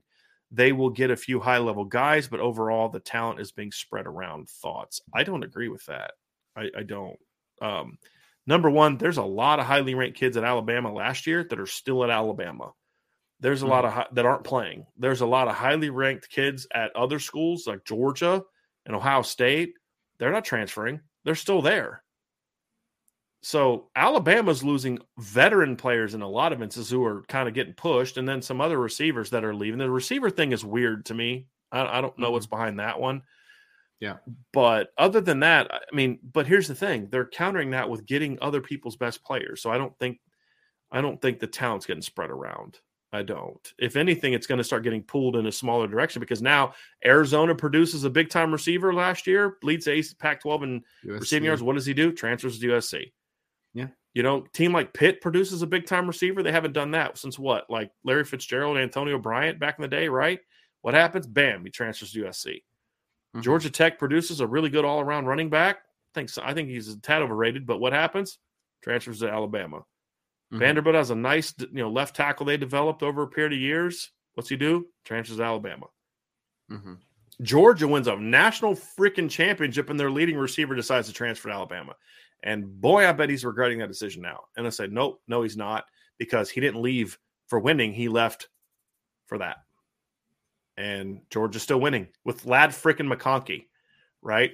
So I just find it funny that Georgia is now winning the Alabama way, while Alabama's losing, trying to be uh, this this high octane type of team, scoring a lot of points, but not winning like they used to. So I just and Georgia's winning the way that Alabama used to. I just find that fascinating, absolutely mm-hmm. fascinating. Mm-hmm. But I, I don't. I think that I think the talent's getting spread out a little bit in high school with high school recruiting. I do think there's a lot more spreading out. I think Miami and Tennessee and Notre Dame and teams mm-hmm. like that are starting to take more of those players. UCLA just if if NIL is not a thing, is is Dante Moore at UCLA? I don't think so. Right. I think he's in the Midwest. Uh, mm-hmm. uh, so I do think that the talent is being spread out more, at the, Zach, at the high school level, more mm-hmm. so than the portal level, in my opinion. And I, I, I think in the portal, there's a, I mean, there's a small bucket of teams that are really succeeding heavily because of the transfer portal, right? Like there's destinations of teams know that that's you know where you're going to go. I mean, for the most part, though, the kids that are leaving the Alabamas that maybe aren't haven't played a ton or you know going to different schools but they weren't succeeding at alabama right? Like they weren't heavily producing. Alabama's going to bring in another guy that is going to produce at a higher level. So i think that it's just about i don't think there's as much parity as people are acting. I think it's maybe it's parity at the top i guess if you want to say like you know the alabamas the georgias you know this small group of teams that are kind of benefiting off of it, but I don't think it, it's definitely not a widespread parity for sure. Next question. Those good good questions. There's another mm, uh, super chat down there from Milton fan. Thank you for that. Uh, for by the way, Zach. Super chat here from Milton fan. Do you suspect a lot of folks get jail time for NIL evaluations for NIL violations in the coming years? No one's going to get jail time for NIL no. violations. It's not illegal criminally. It's illegal by the rules of yeah. the institution. It's not a criminal thing. I will not be shocked if at some point in time some booster or mm-hmm. a player ends up in jail. The player would end up in jail for going four years without paying his taxes because either A, he's not savvy enough to know all those intricacies, and I would have not known all of that as an 18 year old freshman, or B, Sure. He gets taken advantage of by some scumbag who tells him, "Oh no, no, we take care of your taxes," when in reality they were just embezzling his money, and he's the one that gets in trouble for it. Right? Something one that that could happen if this doesn't get fixed quickly.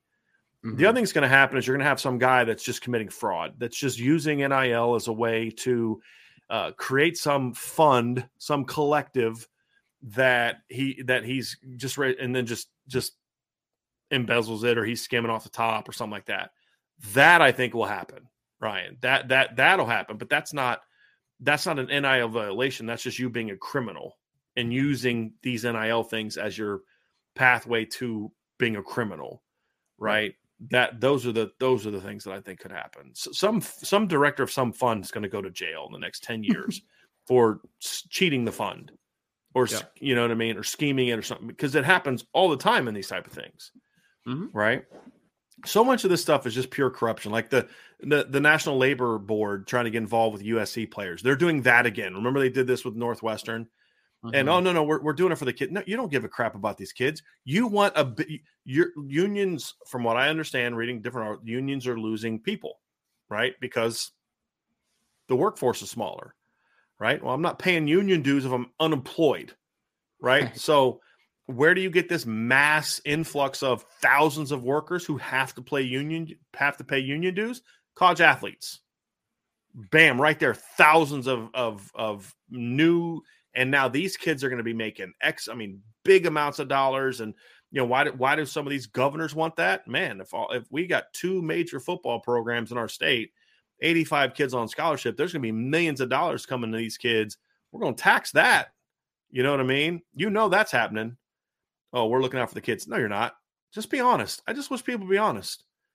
You know, and uh because here's the thing, you may think you want to be employee, but just as I'll say all the time, these kids are about to have a harsh reality of employees can get fired. People say, well, mm-hmm. coaches can leave whenever they want. No, they can't every single coach, there's some sort of buyout to leave one job to another. You don't just go, oh, I think I'm going to go coach over there. There's a buyout involved. You have to pay, in a lot of instances, millions of dollars to get that coach out of his contract. Right. So, sure, if a kid wants to say, okay, cool, I'll leave, but I got to give my money back or I got to give a portion of my money back, then sure, let him transfer whenever he wants. If you want to say it's like the coaches, then make it like the coaches mm-hmm. where if I want to get a kid out of the transfer portal, I got to pay a buyout fee. See how that goes. And it's got to come out of, you know, sort of what you're doing too. Right? You want to get out of the deal that we agreed to? Cool. Just know that there's consequences to that. That's what happens with employees. Just so y'all know, that's what happens with employees. And a lot of these kids don't realize that. And and here's the thing: what happens if a coach goes? Will look, Dan Mullen is in the SEC championship a year later, he's fired. Let me rephrase mm-hmm. that.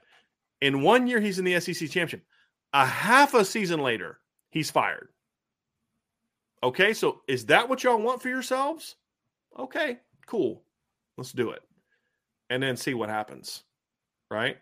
That's not good for young people, man. It's just there's gonna be a lot of stories. There's gonna be a lot of stories. I mean, because there's gonna be a lot of players that are gonna be in a couple years are going to be spouting and bringing up that they weren't given what they were promised for and then you're going to be like but you were promised improper benefits and then there's going to be an investigation and there's going to be this and there's going to be it's going to be people call it the wild west man it, it is like it is a I, can't even wrap my mind around it, Brian. Like, there's just going to be so many stories, man. There's going to be so many stories. There's going to be so many players that are taken advantage of. There's going to be so many things that you're going to hear out there, and you're just going to kind of make sense of it. And I mean, who are we going to blame at that point? It, it always come back to the same thing, right? The NCAA didn't do anything to help anybody, right? Like they didn't put any regulations, they didn't put any stipulations. Like it is just people trying to figure it out day in and day out, and we're using it as a scapegoat of why they're doing the actions that they are. That's where we are with this conversation, and it is just very unfortunate because I feel like it is tarnishing the game of college football because it's now mm-hmm. getting a little bit. People talk more about the corruption than the actual game on Saturdays, and it's just it's wild, man, absolutely wild. Well, to to your point, Ryan, it, you're talking to two pro NIL guys but Ryan says this every time. This isn't NIL. It's not. It's, not. it's pay for play. Yep. And that's different than NIL. And if you're not playing, I'm not paying you. Right. Simple as that. Mm-hmm. So, yeah, what are you going to do? Sue a guy for not paying you something that he illegally offered you and you illegally accepted in the first place? Ugh, you know what I mean? So, yeah. Just okay. wait for the first player that is a complete bust of a recruit that got uh, promised multi-million dollars and a, a, school's like you know what you weren't worth five million dollars you weren't worth it so you're not going to get it and then that player's going to be very upset right, right. But what is he going to do about that What are you going to do? oh, it? he can just transfer someone else. Okay, sure. He just lost a year development. Yes. And there's no guarantees that you're going to get the money that you were initially promised at the next school because you haven't produced. So what is your what is your backing? You don't have a backing at that point. Yep. Next one here is from Tommy Guns. This is going to be a pretty quick answer for me. Tommy Guns says, "Why is Frosted Flakes with chocolate milk the best cereal combination?" Never had it. Mm, Same here. Never had it. So I, I don't know why, Tommy. You tell us. Uh, I think Cocoa Puffs is pretty legit if you're looking for the chocolate milk combination because uh, it it's the Cocoa Puffs turn it into chocolate milk. I'll say So- this: I I love. I actually really like Frosted Flakes. I also love chocolate milk, but I've never had the urge to put the two together. Agree. So I don't Agree. Just like remember when they came out with the chocolate flavored frosted flakes a Did while they? back? Yeah. Never had them. No thanks. Hard pass. Hard pass. All right, let's get to some more here. A lot of good questions here today. Bowl game is the bowl game a show me game from Benjamin Carchi? Is the in your opinion is the bowl game a show me game for Tommy Rees? Wanted to get your thoughts. Ryan, I'll let you kick off. I- mean, I think that there's, I mean, to a degree, right? Like, I, I don't think it's a, trying to put this in the best possible way I can. I think that it's a big opportunity for Coach Rees because there's going to be, look, he's going to get the quarterback back that he began the year with, that he was excited about, right? That everyone around the program was excited about. You're going to have why you're going to have Tobias Merriweather back healthy after missing the last couple games with a concussion. You're going to have Deion Colzie now, who was injured to begin the year, and a guy that you are now becoming a more dependable target. You have a running game going. You have an offensive line that's playing at a high level. So I think, yes, to a degree it is because I think that you now have more, there's less, there's less question marks than there was at other points in the season, right? You don't have Michael Mayer. We agree. Yes, it's a big loss. But you still have talented players at the position. You have more certainty at the wide receiver position than you had to begin the season, in my opinion. Your running backs are more proven commodity at this point. Your offensive line is playing better, and you have your quarterback back. So I think it is a proven game to a certain degree. I don't think it's the end all be all, but I do think it's a big opportunity for Coach Rees to show that when he has things in place, that he can be a play caller and can be a successful str- strategist at that position. So I think of, I think it to a degree. I just don't think it's the end all be all for me. So people are talking about. Well, I'll give my answer to this as well. Is it a show me game? Yes. Is it a show me game from the standpoint in which I am interpreting this comment as in like a if he doesn't show you, then it's he's got to go? No, a, a bowl game for me should never be that unless it's your final straw, and that's not where Tommy Rees is. I think this is a this bowl game is an opportunity for him to um, show if he can if he can kind of take another step can you can you maybe I don't say learn from mistakes, but like learn from how the season went? What who did what well? Who didn't do what well? Did you do you do you self scout effectively in this bowl ta- down bowl time? Uh, do you game plan effectively? Do you show a better usage of Tyler Buchner now that you have a better understanding of who your team is? Because Right. before it's kind of like you're trying to build a team around Tyler and you just weren't sure what that team was going to be. Now you know what your team is, and now you're fitting Tyler into it. It's a whole different thing, whole different thing. And so, uh, how does he do that? But at the end of the day, let's just say Tom Rees comes out and just rips up South Carolina. Okay. But does it really matter a ton? Yeah, it does. In recruiting, it'll be good. You can kind of spend the whole, hey, look, once we finally got healthy, got our quarterback back, we went out and did this and this and this against South Carolina. If that were to happen, for argument's sake. Mhm. But if you go out next year in September and you're scoring 25 points a game again, nobody gives a rip about what you did in the bowl game. Let's just say the bowl, the, their offense is just okay in the bowl game. It's win 27 24. It's okay, but it doesn't blow you away. Then they come out September, they've made some adjustments. The guys have gotten better. Whatever happens to quarterback, et cetera, et cetera, et cetera. A year or two of Harry Hiestand offensive line, and all of a sudden their name's running 44 points, scoring 44 points a game. Does anybody give a crap that it struggled in the bowl game? Right. So to me, Benjamin, to your point, is it's a show me game as part of a bigger evaluation. Mhm. It's not a show me game from a okay, last chance situation. It's not in that regard. It's more for me about momentum and learning about how he views this team now that Mhm. certain pieces are fitting together effectively. Agree. in this at this point in time. Next question, Irish blooded says, as surprising as the secondary was this year from last, which group with, with this class do you expect to make the biggest jump from this year to next? That's in it. So basically, by adding the 23 class to the roster, like we mm-hmm. did with the secondary last year, which group of players will make the biggest jump from 23, 22 to 23? I have an answer, Ryan. I want to hear if yours is the same. Yeah, wide receiver is the one for me. Yep. It is because I think that you're finally going to see Tobias Merriweather healthy with Deion Colzie. So you get to see that kind of skyscraper feel outside. Jayden Thomas took a nice step forward, middle into the end of the season, which was great to see. Lorenzo has had a couple solid games in a row. Hopefully, he continues to trend in the right direction. And then you get a four man class of Jaden Greathouse, Braylon James, Rico Flores, and Caleb Smith, where those guys are going to be able to play a lot early. And I think that there's a couple players in that class, especially that have the ability. Like, I don't think that it's necessarily. It, look, I, I think this, right? If Jaden Greathouse in any year is a good enough football player to come in and play early because he's ready to play, right? Like, it's not like you, he, it's just pushed into that spotlight because of need. He is a good enough player to play. Braylon James is a good enough player to play. Rico Flores is a advanced and good enough player to play. So having that four man class of guys that I feel like can contribute early, on top of Tobias Merriweather now being a sophomore, continuing to develop, Deion Colzie being a junior with some confidence now, with Jayden Thomas and Lorenzo Styles coming back. I feel like when you put all that together, you have a nice influx of young talents but you also have developing players that are now going to be sophomores, juniors, and continue to develop. So I'm really excited to see what the wide receiver group looks in 2023 because I, I do think it's going to take a massive step forward. So for me, I'm with you on receiver. I think you talked a lot about the new guys. I think the returners are going to step up, and I and I do expect them to get a transfer. And I just think too, not even just them, I think they're going to be a greater focal point of the offense because you don't have Michael Mayer anymore. I think that you're going to be in year two, you know your quarterback situation is going to be a way different next year than this year. Mean, look, the receivers did not play to the level of their production. Their level of play, in my opinion, after I'd say about the third or third game, started getting better against Carolina.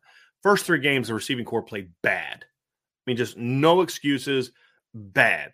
Braden Lenzy, I thought played well outside of a really bad drop against Marshall. It was bad. It was an it was a it was a bad drop in that it looked bad. The one that hit him on the right. head.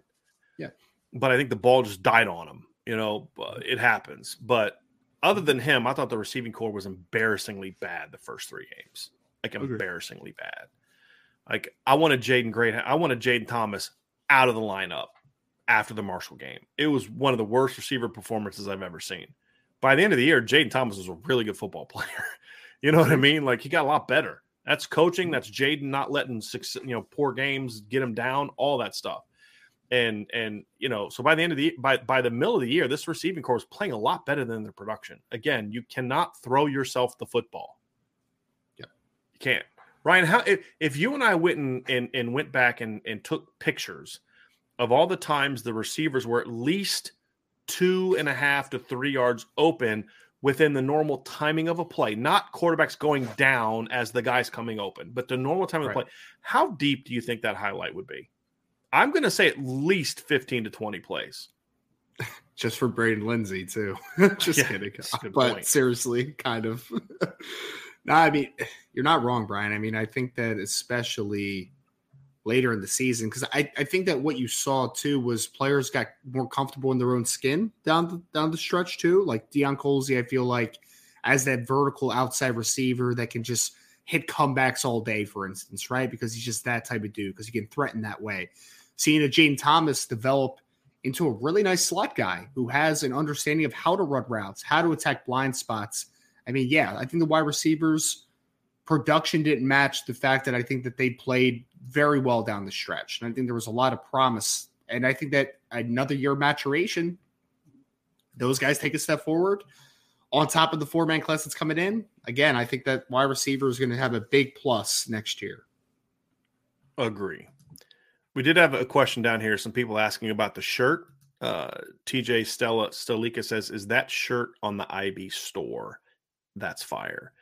Sort of. Uh, it's not this particular logo color. I believe the gold shirt that we have in the store, uh, it's one of the options on one of the shirts. So, like if you go to the main page, it's not it's not showing as a gold shirt, but if you look at some of the different IB shirts, there are some that have gold as an option. Mm-hmm. Uh, but it's um, it, there there are shirts that have it. Yes, I got. I'd have to go through and kind of pick out which ones because there's a couple shirts that are that are currently not show. I'm looking at the store now that they're currently not showing, so I'm not quite sure where they are. So I have to go look that up to find out where those shirts are. But yes, there are some gold shirts that are in on store. The this one is unique for me. They're the nor- they're the normal logo. The ones that are on there, the normal logo. So uh, yeah, I got a new project, Ryan. Like I have, like I don't have anything else to do. Is I got to go find out why a couple sh- uh, of the items are not showing up on the store right now. Uh, so I don't know where why that's happening. So I have, to, I have to get the bottom of it. Get to the bottom of it. But uh, but yeah, there there are some of those options on there. So yeah, there you go. Just so just so people know. But I got to have some stuff that's just for me. You know, I mean, got to have a little something, something that's just for me like that pullover I got. I just I got a blue one for me and a white one for Vince. It was just going to be for us, you know. Mm-hmm. And then mm-hmm. of course, after about 25 emails and texts and DMs, people asking for it, it's like okay, fine, we'll put it. And I think we've sold probably 20 of them so far since we put it in the store. So it's like okay, cool. Nice. We'll, we'll go ahead and add it. We'll go ahead and add it. All right, let's get to some more questions. Tons of great questions here today, Ryan. Mm-hmm. Scott Yerbick says, which incoming freshman do you feel has a chance to be a freshman All American team next season, offense and defense? I, I, think the answer on offense is pretty easy, right? I mean, for you, Ryan, uh, yeah. am I correct in saying it's Jaden Greathouse? Yep. Just, it, it, I mean, again, I think I think you could make an argument for a couple different wide receivers, but for me, it would be Jaden Greathouse. Right. Yeah. What about defense? I mean, it's Peyton kind Bowen. of what we talked about earlier. It's the guys yeah. we think have the best chance to play right away. I, I definitely yeah. think Peyton Bowen could be that. There's no question. He, he's he's that guy for me. Like he's, I wouldn't be surprised if he's like the you know if he ends up in Notre Dame. I wouldn't surprise if he leads the team in interceptions because he just has crazy ball skills and yeah. he's that impactful. You know, like and the one good thing that he would have going for him as well is if he does end up in Notre Dame is that he's got two really good corners on the outside too, right? So he might be able to freelance a little bit and that's right. take a couple gamble a little bit, which is that's right. That's what you want to be as a safety. You want to be able to take some chances at times. Yep. Coach Koch asked, gents, who are your top three or best or favorite walk-ons? Are we talking all time or are we talking on the current team? I mean, if it's the current team, I, two stand out for sure. I mean, Michael Vinson's number one. Like that dude is a mm-hmm. straight money snapper. Mm-hmm. Uh, obviously I'd, I'd put Matt Salerno up there. I, I, know he gets a bad rap, but the, the issue is not with Matt Salerno. The issue is with coaches that were putting him in a role he should not have been in. That's not his fault. Right. Yeah. Um, and I mean, kid made a pretty freaking sick catch against Ohio State. You know what I mean? Like it was a great catch. it was a, phenomenal catch. catch. Uh, but he's one. Who'd the third be? Uh, it's a good um, Davis, Davis Sherwood. Sherwood. Yeah, yeah, yeah, that kid yeah. smacks people, man. I like that kid. He does. But like he he's one of those walk-ons, is not your typical stereotypical walk-on, right? Like mm-hmm. when people think walk on is Davis is Davis Sherwood a walk-on? I think so. I believe he is because he transferred yeah. from Michigan, right? Um, so. Isn't that the kid that transferred from Michigan? Or am I thinking of somebody else? I think you're right. Okay, I'm not. I'm not sure, but anyway, I could be thinking of somebody else. But no, he didn't transfer from Michigan. I'm thinking of somebody else. Uh, but no, he's a sophomore from uh, North Carolina. Mm. But the thing is, he's he's a walk on because he's not quite a Power Five caliber, like a, you know D- Division One caliber player per se, mm-hmm. but more so because I don't know his background. Mm-hmm. But I wouldn't be shocked to find out that kid turned down offers to come to Notre Dame. I wouldn't be. Either. Like he's a good football player he's the kind of kid that if I was at like Duquesne still, which is an FCS school, we mm-hmm. recruited this kid. He'd have been a star for us. Either as a linebacker or an H back or something, right? Like that kid would have been a star at that level. That kid, if that kid transferred to, to Valpo, he'd be a great player for them. He's you a, know he's a tough football player, man. Right. He's a tough kid. He threw, we saw him in the spring, Brian, when he was uh he he knocked somebody out on the second level. I forget who it was, but it was yeah. somebody good. And I was like, yeah. oh, okay. Yeah. he's a good football player. Uh, so he'd be I, on that list. Like Matt if if I was still coaching at Duquesne, I'd recruit Matt Now he wouldn't have been he wouldn't have been one of my best receivers at Duquesne because I had dudes that were getting NFL tryouts, but like he'd have been he'd have been playing for me. Mm-hmm. At, at, the D3 level, Matt Salerno would be a dude for me. Like mm-hmm. these are good football players. They're just not the typical Notre Dame guys. You know what I mean? But um, David Sherwood and Michael Vinson are the two most impactful, in my opinion. Like like those guys legit have really good skill. You know what? For what they're I'm into. I'm interested over the next couple years, Brian. This conversation is going to change a whole lot because yes. Notre Dame is starting to bring in some dudes. Prefer, uh, I mean, hit, look, I'll say this. Yeah, Henry Garrity mm-hmm. is better than guys that have been on scholarship in the past at tight end coming out of high school. He's ta- he's talented. Yeah. Jo- Jordan Faison is playing lacrosse here as well. Yeah. He is a really good dual threat quarterback who's going to play mm-hmm. slot receiver at Notre Dame. Yep. I mean, there's there's an I just talked to him yesterday, Brian. Luke Talich, who is out of Wyoming, literally has offers from Utah, Washington State, some Pac-12 teams. He is wrestling with Notre Dame preferred walk on or taking one of those. And he right. might end up at Notre Dame. He might. Right. And he is a yeah. legit three star, six three safety. yeah. That can play. Yeah, yes, that'll, that'll be a start in the special teams, no doubt, no doubt. If he goes to Utah, for instance, I wouldn't be surprised if he's a two-year starter yeah. at Utah. I wouldn't be surprised at all. They are really upping up their. That's one thing that this staff is doing is they're trying as hard as they can to up their walk-on game, which is very important. Because here's why it's important. Two reasons why. Number one, it's just depth of your football team, and some of these kids are going to pan out and be like really good special teams players. Like when Michael Vinson decided to walk on Notre Dame, who was like, "Oh, this is going to be huge for Notre Dame." I never heard of the kid until he was on campus for a couple of years. You know what I mean?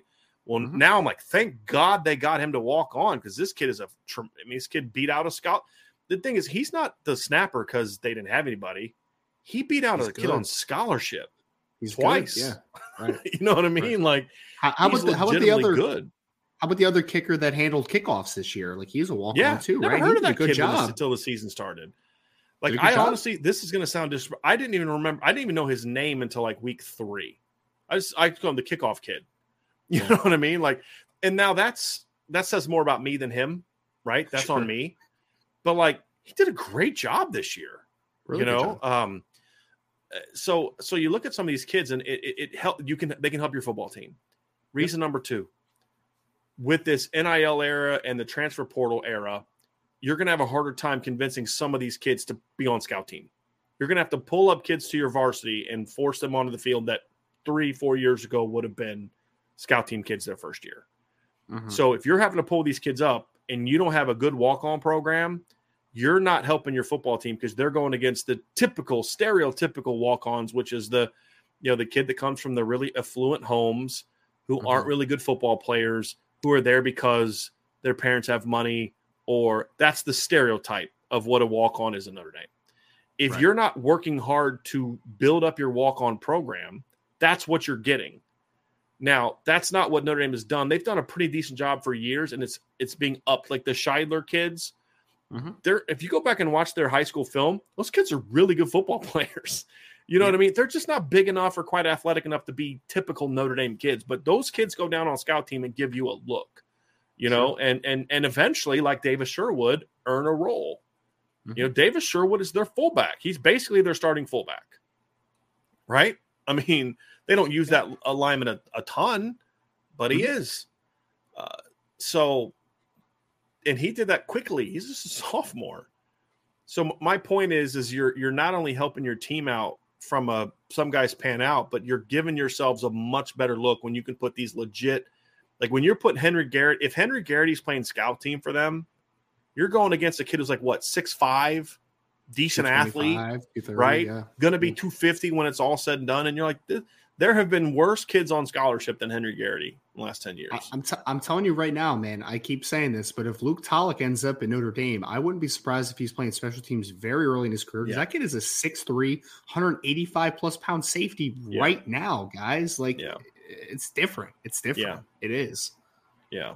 So that the answer will look a whole lot different in a few years. Ryan is potentially Ryan is correct. Yep. And a couple of those kids we may have on the show tomorrow. You never know. You never know. So we'll see. Uh, Irish Blooded asks, uh, do you uh, come on, pull up. Almost put him in timeout. Uh, hit the wrong right click instead of left click. Do you think the linebackers we have now in depth and in the class coming in that you might see Marist move to another spot in the linebacker pack or depth or only get used more situationally? I think it's possible. I mean, we've wrestled with this conversation. Well, not wrestled. We've had this conversation over the last couple weeks about Marist playing some Viper more extensively. And I, so for me, I'm at the point with Marist where I still think that his athleticism can be utilized in the right way. So that would be maybe playing a little bit of Viper in certain situations. That would be playing off ball, but maybe more in a dime look where he can kind of just stick to one facet of the game and do it well. But I do think to Irish blooded to your question, at some point, man, like you got guys like Junior Tuihalamaka, Nolan Ziegler, Jaylen Sneed on top of Drayk Bowen, Preston Zinter, and Jay Ausberry – like those guys are going to be too good to keep off the field. So it's not a throw Marist Liufau to the curb and he can't play at all for you, but it might be a situation where you say, I can use that kid, but he has to be in the right role, right? He's athletic enough that he can make a impact on the team. It just might not be as a traditional stacked will linebacker. That might not be in the mm-hmm. cards for him. But I do think that there is a world where Marist Liufau plays a role and is a productive football player for you. I do 100%. Yep. Next question here from uh, USMA 87. Can early enrollees practice with the team? It looked like some other programs were doing it. Uh, again, I believe this is not a 100% guaranteed, but like I had a guy that from Oregon reach out. He goes, Hey, uh, do you know why this kid would be on campus? I said, Is Oregon in a, in a quarter system? He goes, Yes. I said, Well, there you go. Because basically, early enrollees can start when that next semester or quarter that they are enrolled in starts. And for some folks, the the winter quarter has already begun, and so those kids can enroll as long as they're graduated from high school. That's the you have to be graduated from high school first, then you can enroll. If Notre Dame's on a quarter system, uh, there'd be guys on campus right now, but they're not. So that's the reality of it. Next one here. Um, I'm going to read this comment uh, from Mark Fisher. If kids are being offered to me and they're foolish not to accept it. First, they are probably going to play in the NFL. Notre Dame advantage academically makes no difference in their lives. I, I think that's utter nonsense. Yes, um, all of it. All utter of nonsense. Number one, there is nobody, there's no group of five star, four star, anything that's probably going to make the NFL. Mm-hmm. The odds of making the NFL, even as a five star, are incredibly low. And then a lot of the guys that make the NFL are making it as like seventh round draft picks that mm-hmm. make that don't make generational money or lifetime money. And the reality too is is two million dollars in 2022 about to, is not what it was 15 years ago. People need to keep for keep forgetting that two million dollars doesn't go as long now as it used to. Go look at what mm-hmm. the a car cost 10 years ago compared to what a car costs now right? Like you got to reprogram yourselves a little bit. So um, I strongly, and then it kind of contradicts himself. Second, if they invest the money, they will be financially ahead of any difference Notre Dame degree makes financially. And where are they going to where are they going to learn the tools to properly invest that? You really think Kentucky and Alabama are going to have courses on helping these kids properly invest their money? Are they going to be around stu- other students on campus and allow them to become that? No. It just there's so much of what Mark is saying here that I just think is so incredibly off base here. Well, this the second sentence. I mean, Notre Dame advantage academically makes no difference in their lives, right, buddy? So you could like, talk to you. You could talk to guys like Bertrand Berry, who we've had on the show, Oscar McBride, who spent time in the NFL, who spent more time talking about the connects that they continue yep. to have on the other professional side of what they do now. Right. right. Well, who, Which is who's just, Brandon Wimbush's partner in the startup he's working with? It's not some former yeah. player. It's some mm-hmm. kid that he went to school with who was really smart in business and stuff.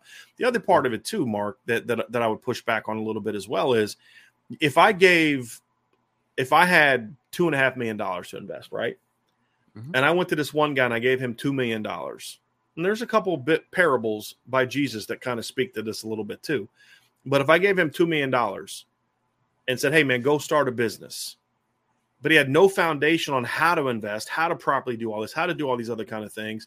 And I give another guy $500,000 and say, hey, go start yourself a business. But he does know how to do all those things. Or right. if maybe neither of them do, but one kid that I give the $2 million is not surrounded by people that, that either care or also know how to do it. And then the other guy surrounded by people that do. Guess what? The guy with five hundred thousand dollars is going to go a lot further. There's this notion that if you just give people money, they're going to be okay. And as I've said before, the the remember that the ESPN show about going broke. I have some friends yes. that play professional sports. There's a lot more professional athletes that are like that than you think, and there's also a lot mm-hmm. of NFL players that you know were drafted or got signing bonuses. They don't last very long in the NFL, and then you're sitting there with a crap degree. Let me rephrase that: not crap degree, crap education. Because yeah. there's like there's schools that have very good degree programs. There mm-hmm. are people walking out of the University of Alabama with really good degrees that are prepared to go be successful in life. Mm-hmm. So like it's not it's not like you know you go to Alabama it's no different and you know might as well just go to East Mississippi Community College or Independence Community College. It's not the same. The point, however, is what kind of education are they getting as part of the football program? That's the difference. Right. Remember when Jim Harbaugh used to rail against the University of Michigan for that? Well, all these kids mm-hmm. are on general education degrees. What what what kind of education are they actually getting? And right. so it's not just the degree; it's the it's the quality of the of the of the education. So Mark says the degree, your degree does nothing for you except get you in the door.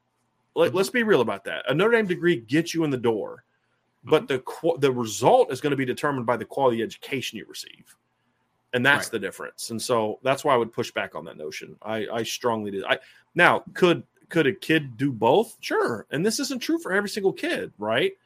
But just saying take it just to take it because you're a foolish not to, I think that's foolish. I think it's absolutely foolish. To, and it goes back to what I said earlier. There are some people that just look at money as the end all be all. And as long as you get the money, everything is all good. And that's not even remotely true. Because getting money, okay, gets $2 million. Okay. How much is the government going to take federally and state wise? Okay. That's number one. How much is his agent getting? Ryan's already said that they're talking about now NIL agents are charging like between 10 and 20% at least. It's wild, man. Which is crazy. Okay, so there there goes another, let's just say 10, 15%. Well, Brian, right. can I strengthen your point? Is that you're told talking about the kids don't understand how to properly use the assets that they have. Right. So a typical agent that would cost three percent when you're going from college to NFL are now dipping into the NIL market and saying to kids like, "Oh no, it's going to cost ten percent," because right. they don't know any better. Because I'm know. and I'm doing more than I would for my NFL client or whatever. Exactly. Yeah, exactly. Right. Yeah, they can justify it all they want. Yeah. Who's going to be doing that investing for you? Mm-hmm. Well, those guys mm-hmm. don't do it for free. Right. Right. I mean, so now all of a sudden that 2 million right there taxes and all this other stuff is half of it's gone just like that don't forget about family just members like that. man don't forget right. about it yeah so no i'm sorry it's not it's not no I, i'm gonna yeah i'm gonna push back on that quite a bit to be honest with you and again it's not the same for every kid for some kids i've said this before for some kids that kid needs to take his money yep. mom got mom got laid off they got three kids at home mom, you know, dad's on disability. Mom lost her job because it's a tough job market. They're about to get evicted from their home because the disability check doesn't equal the cost of, uh, you know, their expenses and their bills and the other type of things, right? Mm-hmm. You got a chance to maybe change. If that kid wants to say, you know what, I, I've got to do this for my family, respect. Yeah, I, I, get it. Now, some parents may say, hey, no, you don't do that. You go do what you got to do first. We'll figure this out. And that's fine too. But every situation, and some kids are just like, dude, I just want the money. As long as you're honest about it, I don't care. I mean, like if a kid like that who doesn't desire an education wants $2 million, go for it. Because you weren't going to get an education in Notre Dame anyway because you didn't care. Every kid's different. Well, it's like, it, it's like, I mean, you're seeing that in basketball a lot more too, right, Brian? Like you think about like remember when Brandon Jennings went overseas to play for a year instead of going to college? It's like some mm-hmm. guys don't want to go to college. I get that, right. and that's fine, okay. But that's okay. Yeah. And and that's why I always felt like for basketball, but I think football is different just because there just aren't the opportunities to play football, and football is such a, a, a far more demanding sport than basketball and baseball. But uh, that's why you know, like, look if you're if you're a baseball player, and you get drafted and out of high school and your goals will be a major league baseball player, mm-hmm. go to the minor leagues, play baseball. That's your profession. It's a different game than college, and a lot of it. Go for it. Uh, if you, I don't think I, I don't think that players should have to go to college for basketball. What what would LeBron James need to go to college for? What would Kobe Bryant need to go? I mean, that dude was an NBA player as a junior in high school. Right. Right. It's just such a different game. And so I don't like this whole, and people say, well, the NCAA is corrupt. NCAA has nothing to do with that. That's a Major League Baseball rule. That's an NCAA, that's an NBA rule. Right. The NCAA can't force kids to go to college before they become professionals in any Mm-hmm. profession. None. Lawyers don't. Inst- institutions don't demand that you be in school for seven, eight years before you can become a doctor or a lawyer. Those professions do that. Right. And so it's no different from athletics. It's not the NCAA's decision that the NBA has the rule they have. I think it's a silly rule. And you know who usually pushes for these rules? The unions. Yeah. Because the veterans don't want these young kids coming and taking their jobs. Okay, I get that. So, and and that's going to be the first thing is you start unionizing. You know, one of the first groups is going to be calling for for high school players not to get money. Current players, serious union. Yeah. you know, including kids who took money. Because, well, yeah, but now, now that I'm here, I don't want that high school kid taking money. You I know? learned from my I learned from my mistakes. Yeah. Right. sure. yeah.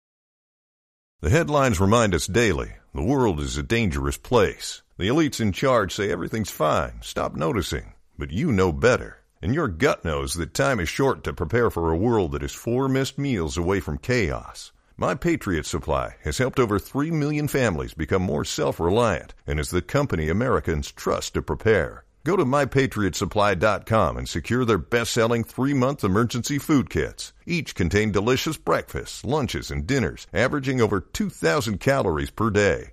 Secure at least one food kit for each family member. For a limited time, save $200 plus get free shipping on all their Ready Hour three month emergency food kits. You're not ready if it's not Ready Hour Foods. My Patriot Supply also has solar power generators, water filtration units, biomass stoves, heirloom seeds, and critical survival gear. Shop MyPatriotSupply.com today. MyPatriotSupply.com.